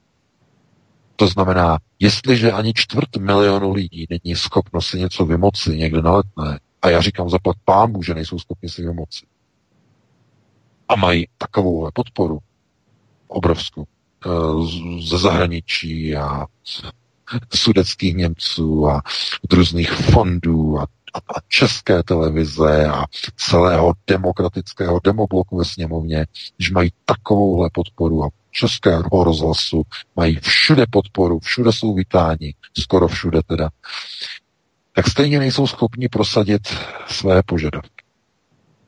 Proto já říkám, důležité je, jakým způsobem lidé potom jdou k těm volbám a kde se to takzvaně vykrystalizuje. To znamená, my děláme čtyři roky, Snažíme se lidi nějakým způsobem seznamovat s procesy řízení. A oni potom jdou, ti lidé, a tam vidíme, že volí tyhle a tyhle a tyhle a tyhle strany, které chtějí více Evropské unie, chtějí více Severoatlantické aliance, chtějí hlubší integraci do EU a do NATO a chtějí podporovat Izrael a jeho anexe Golán a jeho anexe západního břehu a veškerý odpor uh, takzvaně blokovat proti, proti Izraeli, když na straně druhé probíhají jednoznačné islamizační procesy v celé Evropě. A namísto toho, aby tady byl nějaký e, narrativ, to znamená nějaký jasný vzkaz Evropské unii, že my chceme, aby Evropa chránila své hranice, tak místo toho se hledají cesty, jako je třeba nová Dublinská smlouva, která má být probrána e, na schůzi e, v Bruselu v únoru, takzvaná, reforma Dublinu, to znamená migrační reforma, tak místo toho vymýšlí, jakým způsobem lépe rozdělovat migranty. Takže občané by měli hlasovat pro takové strany, které chtějí vystoupit z EU. A když jsou volby, jak občané hlasují? No hlasují jenom a pouze ve většinovém nastavení pro takzvané proevropské strany. Ty protievropské strany tam nemají naprosto žádné zastoupení. Protože když si znovu rozebereme eh, komunisty, tak komunisté nechtějí vystupovat z EU, to víme, že nechtějí. Eh, Trikolora nechce vystupovat z EU, to také už víme. No a SPD, eh, tam je to prostě dané způsobem, že nevíte, na čem jste na jaře a na čem jste v létě a na čem jste na podzim a v zimě. Tam je to pokaždé jinak.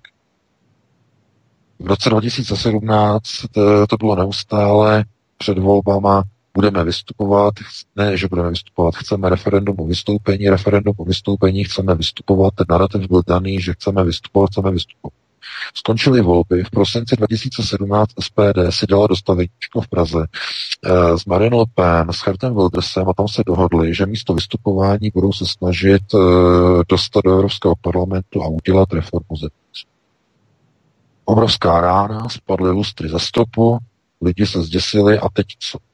Byly volby a na místo, aby na kandidáce byli nějací vlastenci, tak ten největší vlastenec tam byl umístěný na osmé místo, kterého jsme museli horko těžko pomocí křížku a pomocí reklamy, placené reklamy na Facebooku, kterou jsme tam zaplatili, tak jsme museli dostat nahoru. Co si potom máte myslet? A, jak, a co si máte myslet o volbách, které byly o několik měsíců předtím? Uh, 2018 uh, na podzim komunál, když na kandidáce se tam skvěl nahoře v Praze uh, na vrcholu kandidátky bývalý velmistr Zetnář. Uh, chápete? No a co si potom z toho máte vybrat? To znamená, se trvat v EU, nebo je to strana, která chce vystupovat z EU? Jsem dostal zase e-mail. SPD, nevím, co si mám myslet o SPD, pane VK, napište mi. Chtějí vystoupit z EU, nebo chtějí se trvat z EU? Já jsem paní odepsal, že já to nevím, ať se obrátí na to mé Okamuru, ať mu napíše na Facebook. Takže nevím, jak to dopadlo. Ale já taky nevím. Já nevím. Jestli víš, ty Vítku, jaká je teď situace v SPD, jestli chtějí vystoupit z EU nebo se trvat v EU. Nevíš? Já nevím. Takže mě se prosím vás neptejte, já to nevím.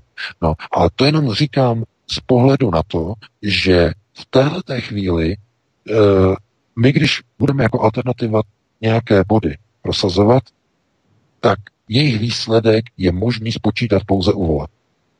A k tomu, aby jsme ovlivnili volby, k tomu máme nástroj. Velmi efektivní.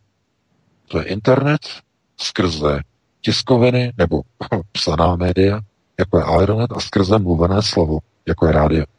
To znamená, to je prostředek, kdy každý může poslouchat, každý může číst a může se rozhodnout podle informací, které dostává, kam půjde, pak když budou volby, kam půjde volit a koho bude volit. V závislosti na tom. To znamená, v tom je naše síla. Nemyslím si, že je síla v tom svolávat demonstrace, kde lidé si budou muset, na rozdíl od milionu chvilek, sami zaplatit autobusy.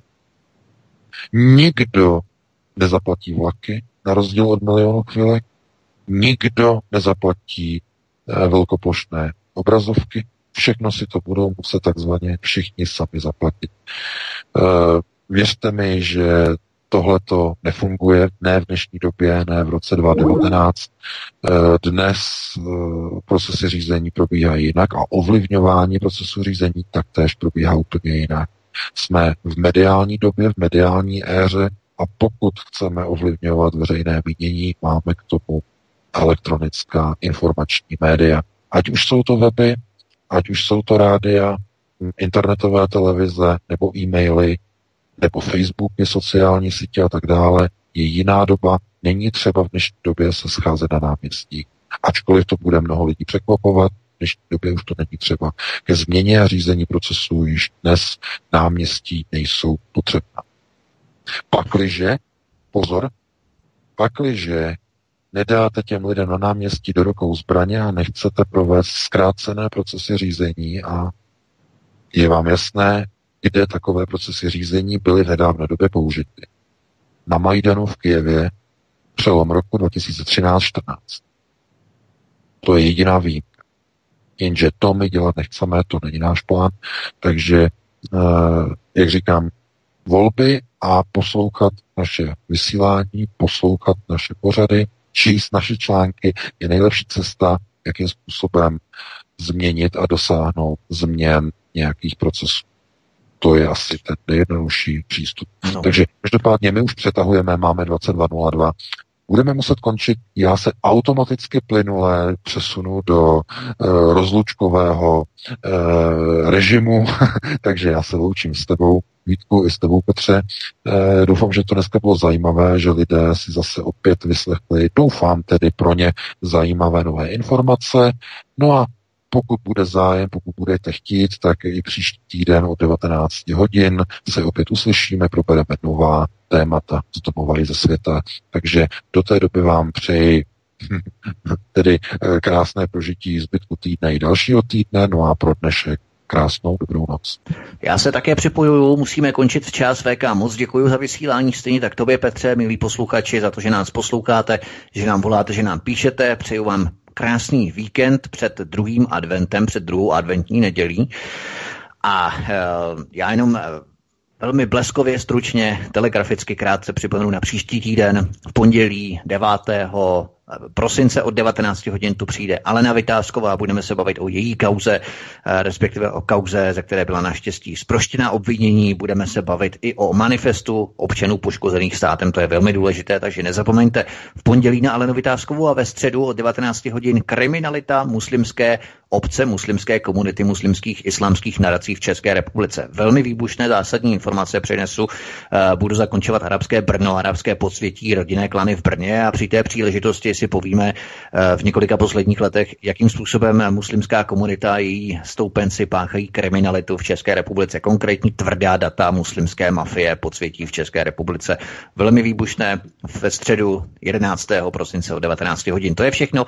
Petře, moc děkuji VK a taky, milí posluchači, mějte se krásně. Příští pátek jsme tu opět jako na koni po 19. hodině přineseme další informace. Hezký večer, případně dobrou noc. Tak já oběma děkuji Vítku, jak tobě, eh, tak děkuji pochopitelně panu VK. Děkuji všem, kteří jste volali, kteří jste se zajímali, kteří jste i psali a nestihli jsme vám nějak odpovědět. A budu se s vámi ze všemi těšit už zítra v 11.00 dopoledne tedy u speciálu, který poběží až do 19. hodiny, protože budeme slavit co? Druhé výročí fungování studia Midgard. To je vše, mějte krásnou dobrou noc a politikům vzkážeme jedno důležité a to si právě teď pustíme.